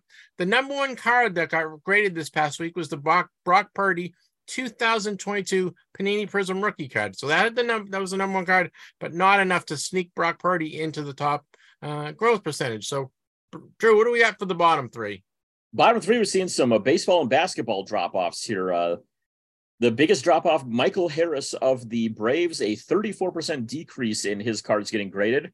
Uh, basketball player Josh Giddey came in second on the list, a 20% drop in his. And third, the uh, Orioles' young shortstop Gunnar Henderson, a 15% drop for him as well. So, I mean, that's uh, that's a little bit of a surprise there with Henderson. Harris, I think he's cooled off a little bit here. Yeah. Giddey, I don't know enough about, but Henderson. I think he was on the list, the the down list a couple weeks ago too. Yeah, I think so. Yeah.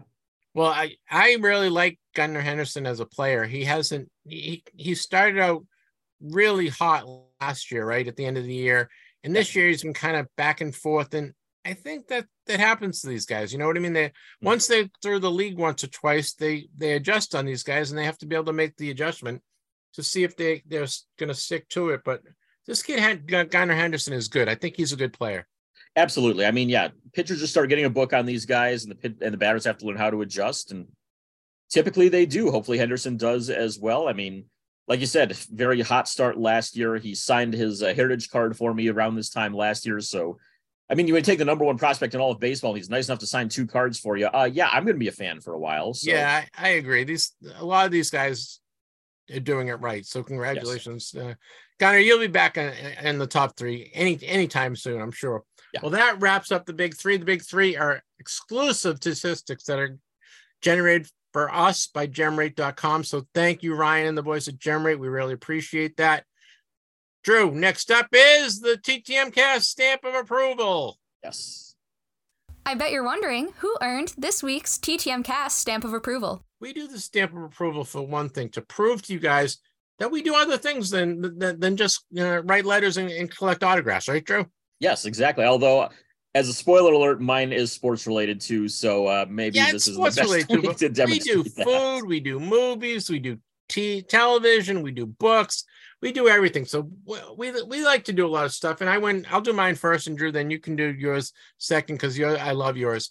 Uh, mine is the new Indiana Jones move, movie we went to see it last night with my son and my my wife, and uh, I I went with not a lot of hope. You know what I mean? He, uh, Harrison Ford's seventy plus years old, and the guy again. How's this guy going to be running around with the, his whip and his his hat and fedora and, and but they do it. He did it. It's great. They have great characters. There's a lot of jokes. They bring in some of some of the older characters. The the uh, it's in uh, the scenery is great. Uh, the beginning, there's a lot of chase scenes, uh, and the, I, I, won't give it away, but um, the Nazis are involved again. So a lot of Nazis, and uh, it's very cool. You got to suspend reality a little, but it was a very good movie, very enjoyable, uh, well worth the time. And I that is my TTM cast approval. The new Indiana Jones movie. Are you an Indiana Jones guy? Never have been a big i'm not a big movie person at all in general but yeah i, I have not seen uh, much of the indiana jones series at all. All right well start go watch a couple of them on tv and then then you can watch the new one because the new one is well worth worth the time. Guys let me know if you see if you watch the indiana jones movie let me know what you think. Yeah i i gave it two thumbs up and it gets my ttm cast stamp of approval for the week. Nice. all right bud what's yours? Mine is because it is not just it is it is Canada Day today as well. So you know, happy uh, Canada Day to our neighbors up north. But the big holiday for us down here among baseball fans, a big happy Bobby Bonilla Day to Woo-hoo! you all. Today, Bobby Bonilla gets paid approximately 1.2 million dollars from the New York Mets, and he will get that every June, every July 1st, all the way through the year 2035. And so, uh, what happened was that in uh, 2000 for anybody who doesn't know the backstory on this, the 2000 the Mets agreed to buy out the remaining 5.9 million dollars on Bonilla's contract. But instead of paying him the 5.9 million dollars in a lump sum right then, the Mets said, "Hey, we've got uh, we've got some uh, investments going on here that uh, we'd like to instead make some annual payments of close to 1.2 million dollars a year for the next 25 years, starting in 2011." And so Bonilla's like, "Well, hell yeah! I mean, I can either take six million now, or I can take you know yeah, where do I sign up for that? Yeah, how do I get that? So, unfortunately, those uh, those investments that the Mets were involved in were through Bernie Madoff, and yeah, we all know how that turned out. So, uh, starting in 2011, after Madoff had already uh, made off with a lot of money there that never got paid out, the Mets are still on the hook for this deal despite all that. So, uh, today Bonilla gets paid almost 1.2 million dollars, and just to give you an idea um, a few major league players who are making less than him this year for actually playing. Last time Bonilla played was like 1999. Adolis Garcia and Jonah Heim, who are both all stars, I believe, are making under $750,000 this season, as is Josh Jung, who is an all star, and should not be. But um, yeah, there's uh, he's making more than than quite a few solid players right there. And the crazy thing is, he's not the only player with that deal at all because uh, he actually has it twice because he has a second deferred contract plan with the Mets and the Orioles that'll give him another half million dollars on top of that. So he's getting almost two and a half million dollars today from a couple teams. Bret Saberhagen was actually the first one to get this deal. He uh, signed uh, signed a thing to get payments starting in 2004 that would total a quarter million dollars a year from the Mets. So less of a payment there, but still, I mean, more than I'm making this year, that's for sure. Max Scherzer will receive $105 million total from the Washington Nationals paid out through 2028. Manny Ramirez for a few more years is still collecting money from the Red Sox. It'll total 24 million by the time it's done. Uh, Ken Griffey Jr. Uh, gets his final payment next year, $3.59 million a year from the Reds every year as part of a deferral from the deal he signed in 2000. And Todd Helton gets his final payment today of a uh, a, a, uh, deferred extension that he signed in 2010, $13 million deferred in that time. It's $1.3 million today, and that finally pays off for him. But yeah, this is uh, this is a uh, a day of some weirdness in the uh, salary ca- well, not even salary cap, but the salary listings of baseball of these yeah. guys getting money down the line well after they've retired. And uh, I mean, smart on them for doing something like that. And uh, yeah, I I I wish I could get something like that. All you can say is it's a great country, right? Yeah, no kidding. Well, that Drew, that wraps up uh, our TTM cast stamp of approval. Next up is the Vern Rapp Minute.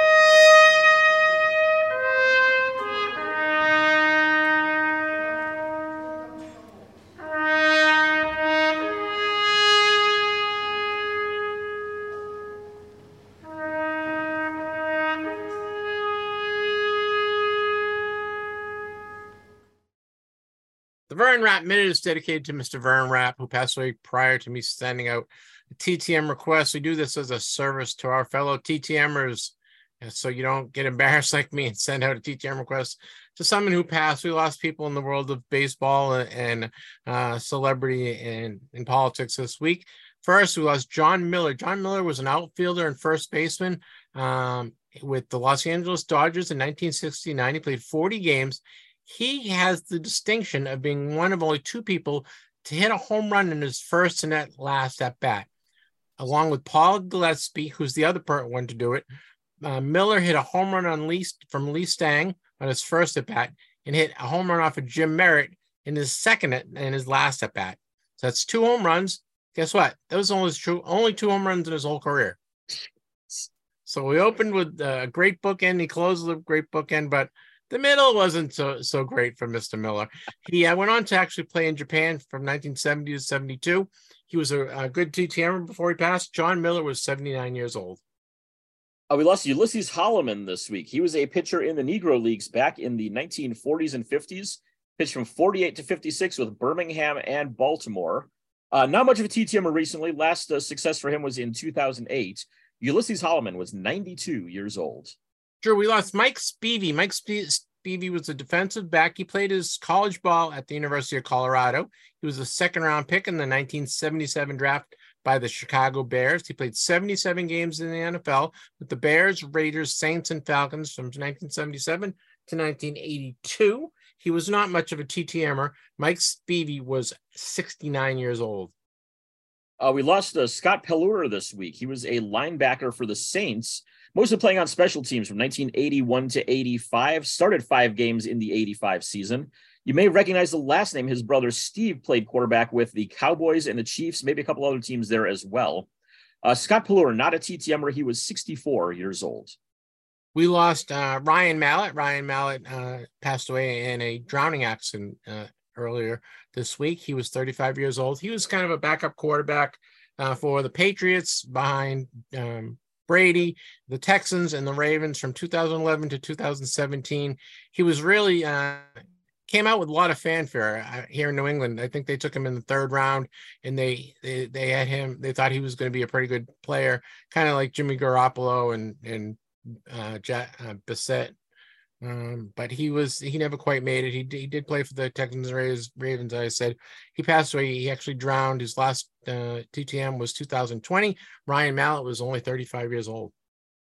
Uh, we lost Cedric Killings this week. He was a defensive tackle, bounced from the NFL in the early 2000s, from 2000 to 2007. Played with the 49ers, the Browns, the Panthers, the Vikings, the Redskins, and the Texans. So that's what one, two, three, four, five, six, six teams there in the span of eight seasons not a TTMer. Cedric Killings was 45 years old only. Kind of a different definition of a journeyman, right? Yes, exactly. He hung around long enough and he had a pretty good career for seven years. Oh, yeah. Plus, uh, Dahrran Diedrick. Dahrran Diedrick was a running back. He played for the Redskins, but he also played primarily in the uh, CFL with Edmonton and Montreal. Uh, he was he, his playing career was from 2004 to 2014. He went to Nebraska. He was a star in Nebraska. He last TTM in 2002. Uh, Dahrran Derek was 44 years old. Uh, we lost to Joanne McComb this week. Joanne was a first baseman for the All American Girls Professional Baseball League back in the 40s and 50s, played with Springfield there. Her last TTM was in 2018. She was 100 years old. Very good. We lost uh, Terry Price. Terry Price was a defensive end out of Texas A&M. He played two games with the Bears in 1990. He was not a TTMer. Terry Price was 44 years old. Uh, we lost Alan Arkin this week. He was an Oscar winner. Uh, play, he was in the movies Little Miss Sunshine, Argo, Wait Until Dark, and a whole bunch of others. Uh, he was 89 years old. And lastly, in the world of politics, we lost Lowell Weicker. Lowell Weicker was a U.S. senator and a uh, governor of Connecticut. And Lowell Weicker was 92 years old. Drew, were you much into uh, politics, uh, autographs, political autographs? Not a whole lot. I haven't done much with them at all. There's a few that I wouldn't mind getting, but I haven't uh, haven't done any mailing off to any of them at all. They're usually pretty good. As a whole, I think they're usually pretty good. Now, I, I'd be hesitant because you don't know if you're getting secretarially or not, but. Um, the the the Pauls are usually pretty good. So that's why if if uh, uh, you know, a, a Paul, a former governor, passes away, I like to add it because I know there's a, a bunch of people that do do uh, political TTMing. Yeah, there definitely are. And I know, I mean, at the Dallas Card Show, there's a guy who always has a table set up there or booth set up there who has a ton of political autographs, presidents, senators, anybody like that. And yeah, you can find some some really cool Very- stuff there at his table. Very cool. Well, guys, that wraps up uh, the Vern Rapp Minute. Our sympathy and condolences go out to friends and family. We are sorry for your loss. Right, Drew. Let's get it. Let, let, us get it up. Let, let, let's bring up the energy a little, right? Yes. No, no more talking about people who passed away. We're going to do a little TTM returns. All right. Was our mailbox full this week? Let's take a look at this week's TTM returns. So you and I, we're earning our our uh, our merit badges the last couple weeks, don't you think? Yeah, it's really picked back up a little bit for us both. So I mean, there was a time there where I was getting a ton, you were getting nothing, then you were getting a ton, and I was getting nothing, and now now we're both reaching this kind of medium point there in between those.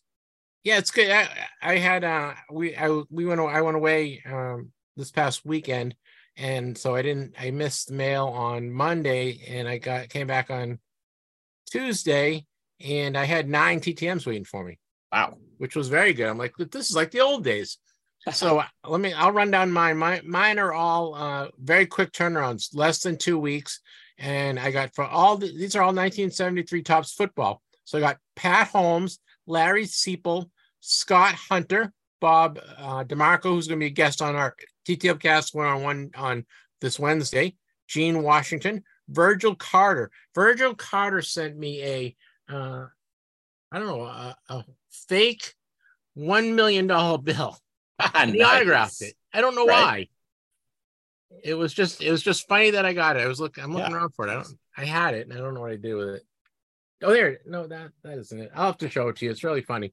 Yeah, definitely. So he was a quarterback for the Bears back in the 70s. So he sent he signed my card as well. Pete Banaszak, who played for the Raiders, uh, Ken Burrow, Ken Ellis, who was played for the uh, Packers, and he sent a, a custom card along with that. And uh, Ed Budde, who played for the Kansas City Chiefs. These are all 1973 Topps cards. Got them. Um, and then uh, for a couple baseball, I got a couple baseball. I got Larry Bowa. I don't know. Larry Bowa is the best. So Yeah. I must. I was like going through cards a couple weeks ago, and I saw a couple Larry Bowa cards. Like, okay, I'll send it off. Perfect. He sent. He said he signed two cards for me. Very happy. Real quick turnaround. And I got Jeff Sellers. I got two two uh, returns from Jeff El- Sellers, who was a pitcher for the Red Sox in the late '80s, and uh, he signed a, a score card and a uh, his Topps card, um, and and that took a. I think that took a couple months. And then finally, I got Gary Dunn uh, on an 83 Topps football card. So that's what does that got? 1, 2, 3, 4, 5, 6, 7, 8, 9, 10, 11, 12, 13, 14, 14 returns. nice. And that it's probably, I don't know, 20 cards maybe. Yeah. So not bad. So I I sent out um 30 on Tuesday. So uh, I've got a lot out there. So we're, we're, we're looking forward. I still have a bunch of Hall baseball Hall of Famers that I'm waiting on, and and a bunch of um so a couple hockey guys, and so I got a lot out there. How was your week? Well, I got half as many as you did back, but four of them were international ones. So I'll call it about even there based off of that. Yeah. Uh, so I mentioned last week, Saturday, that I had uh, two that were likely coming in that day, and they did indeed arrive. Got uh, Mats Naslund, who was a, uh, let's see, he played for the uh, Canadiens and the Bruins here uh, in the U.S. and a lot of teams over in Sweden. He was one He of the center. I don't remember if he was a center or a winger, but uh, yeah, he was definitely a forward at the very least. I know, Yeah. but I can't remember which uh, where which exact spot there. But uh, he was one of the inaugural members, I believe, of the Triple Gold Club as the first players ever to win a World Junior Championship, a World Championship, and a Stanley Cup. So uh, really cool to be able to get him back on there. He's uh, for my 88-89 uh, Topps uh, hockey set. Took about a six week turnaround total going over to Sweden and back. I also got Roberto Hernandez, who was a closer for the White Sox, the Rays, pitched a bit with the Indians, and I think maybe the Dodgers after that. There was somebody he went to after being in Cleveland, I can't think of who it was now. But uh, he's a very good signer. Takes only about a week turnaround on that. And uh, I said to him because in that find that I had at the uh, card show out in Allen a few months ago, there's a minor league card of him in there. I'm like, okay, this would be kind of cool because I love getting minor league cards signed whenever I can, especially from those late 80s and early 90s sets from like Best and Star and all those companies. So got that one done and a couple of others. Uh, let's see here. So on Monday, got back uh, the the only domestic one I got back was still a good one. It was Roger Craig, the uh, former 49ers running back. Oh, nice. I'd picked up his rookie card a couple weeks before that on eBay, and uh, this is a guy who I think has a borderline chance still of be uh, getting picked for the Hall of Fame eventually. Drew, And what so, year uh, is what year is his, his rookie card? Uh, 1984. So it's the same set as like Dan Marino's rookie card, um, John Elway's rookie card, all those. So it kind of gets buried a bit under those. Uh, who else? Dickerson was in that one set as well. There, it's, it's Yeah. the one that has kind of the uh, off center, the tilted square kind of design to it. There. Yeah, I just uh, made a note. I'm gonna send. I'm gonna send that one out because I'm sure I have it. Oh yeah, and I picked that up. I think even on eBay you can find it for like a dollar or two. It is a very affordable card, and like I said, this guy who I think has still has a chance potential being a uh, Hall of Famer at some point. And uh, the great thing is, I didn't even have to ask him to put anything on there. He signed the name and put the 1000 slash 1000 1985. That's the year that he uh, did that, and said uh, Super Bowl. Uh, what was it? Super Bowl 23 something, whichever Super Bowl it was that year. Super Bowl 16, I think, winner on there. So Super Bowl 19, one of those. So he put that on there as well. So loaded up with inscriptions real nicely. Uh, three more international ones that came in that day. Two from Canada were Carey Wilson. He played with, let's see here, the Rangers, the Flames, and the Whalers. Maybe a couple other teams in there, but at least those three I know. And uh, Gaston Gingras, who was a uh, the most defensive defenseman ever, just about. I mean, this is a guy who never put up any goals or anything, but played, you know, 80 games a year out there. So he's, you know, out there blocking shots and shutting guys down. Played with the Canadiens, the Maple Leafs, and the Blues. Each of those guys took about three weeks to come back. And another one from Sweden was uh, Håkan Loob, one of the best names ever in hockey history, right there.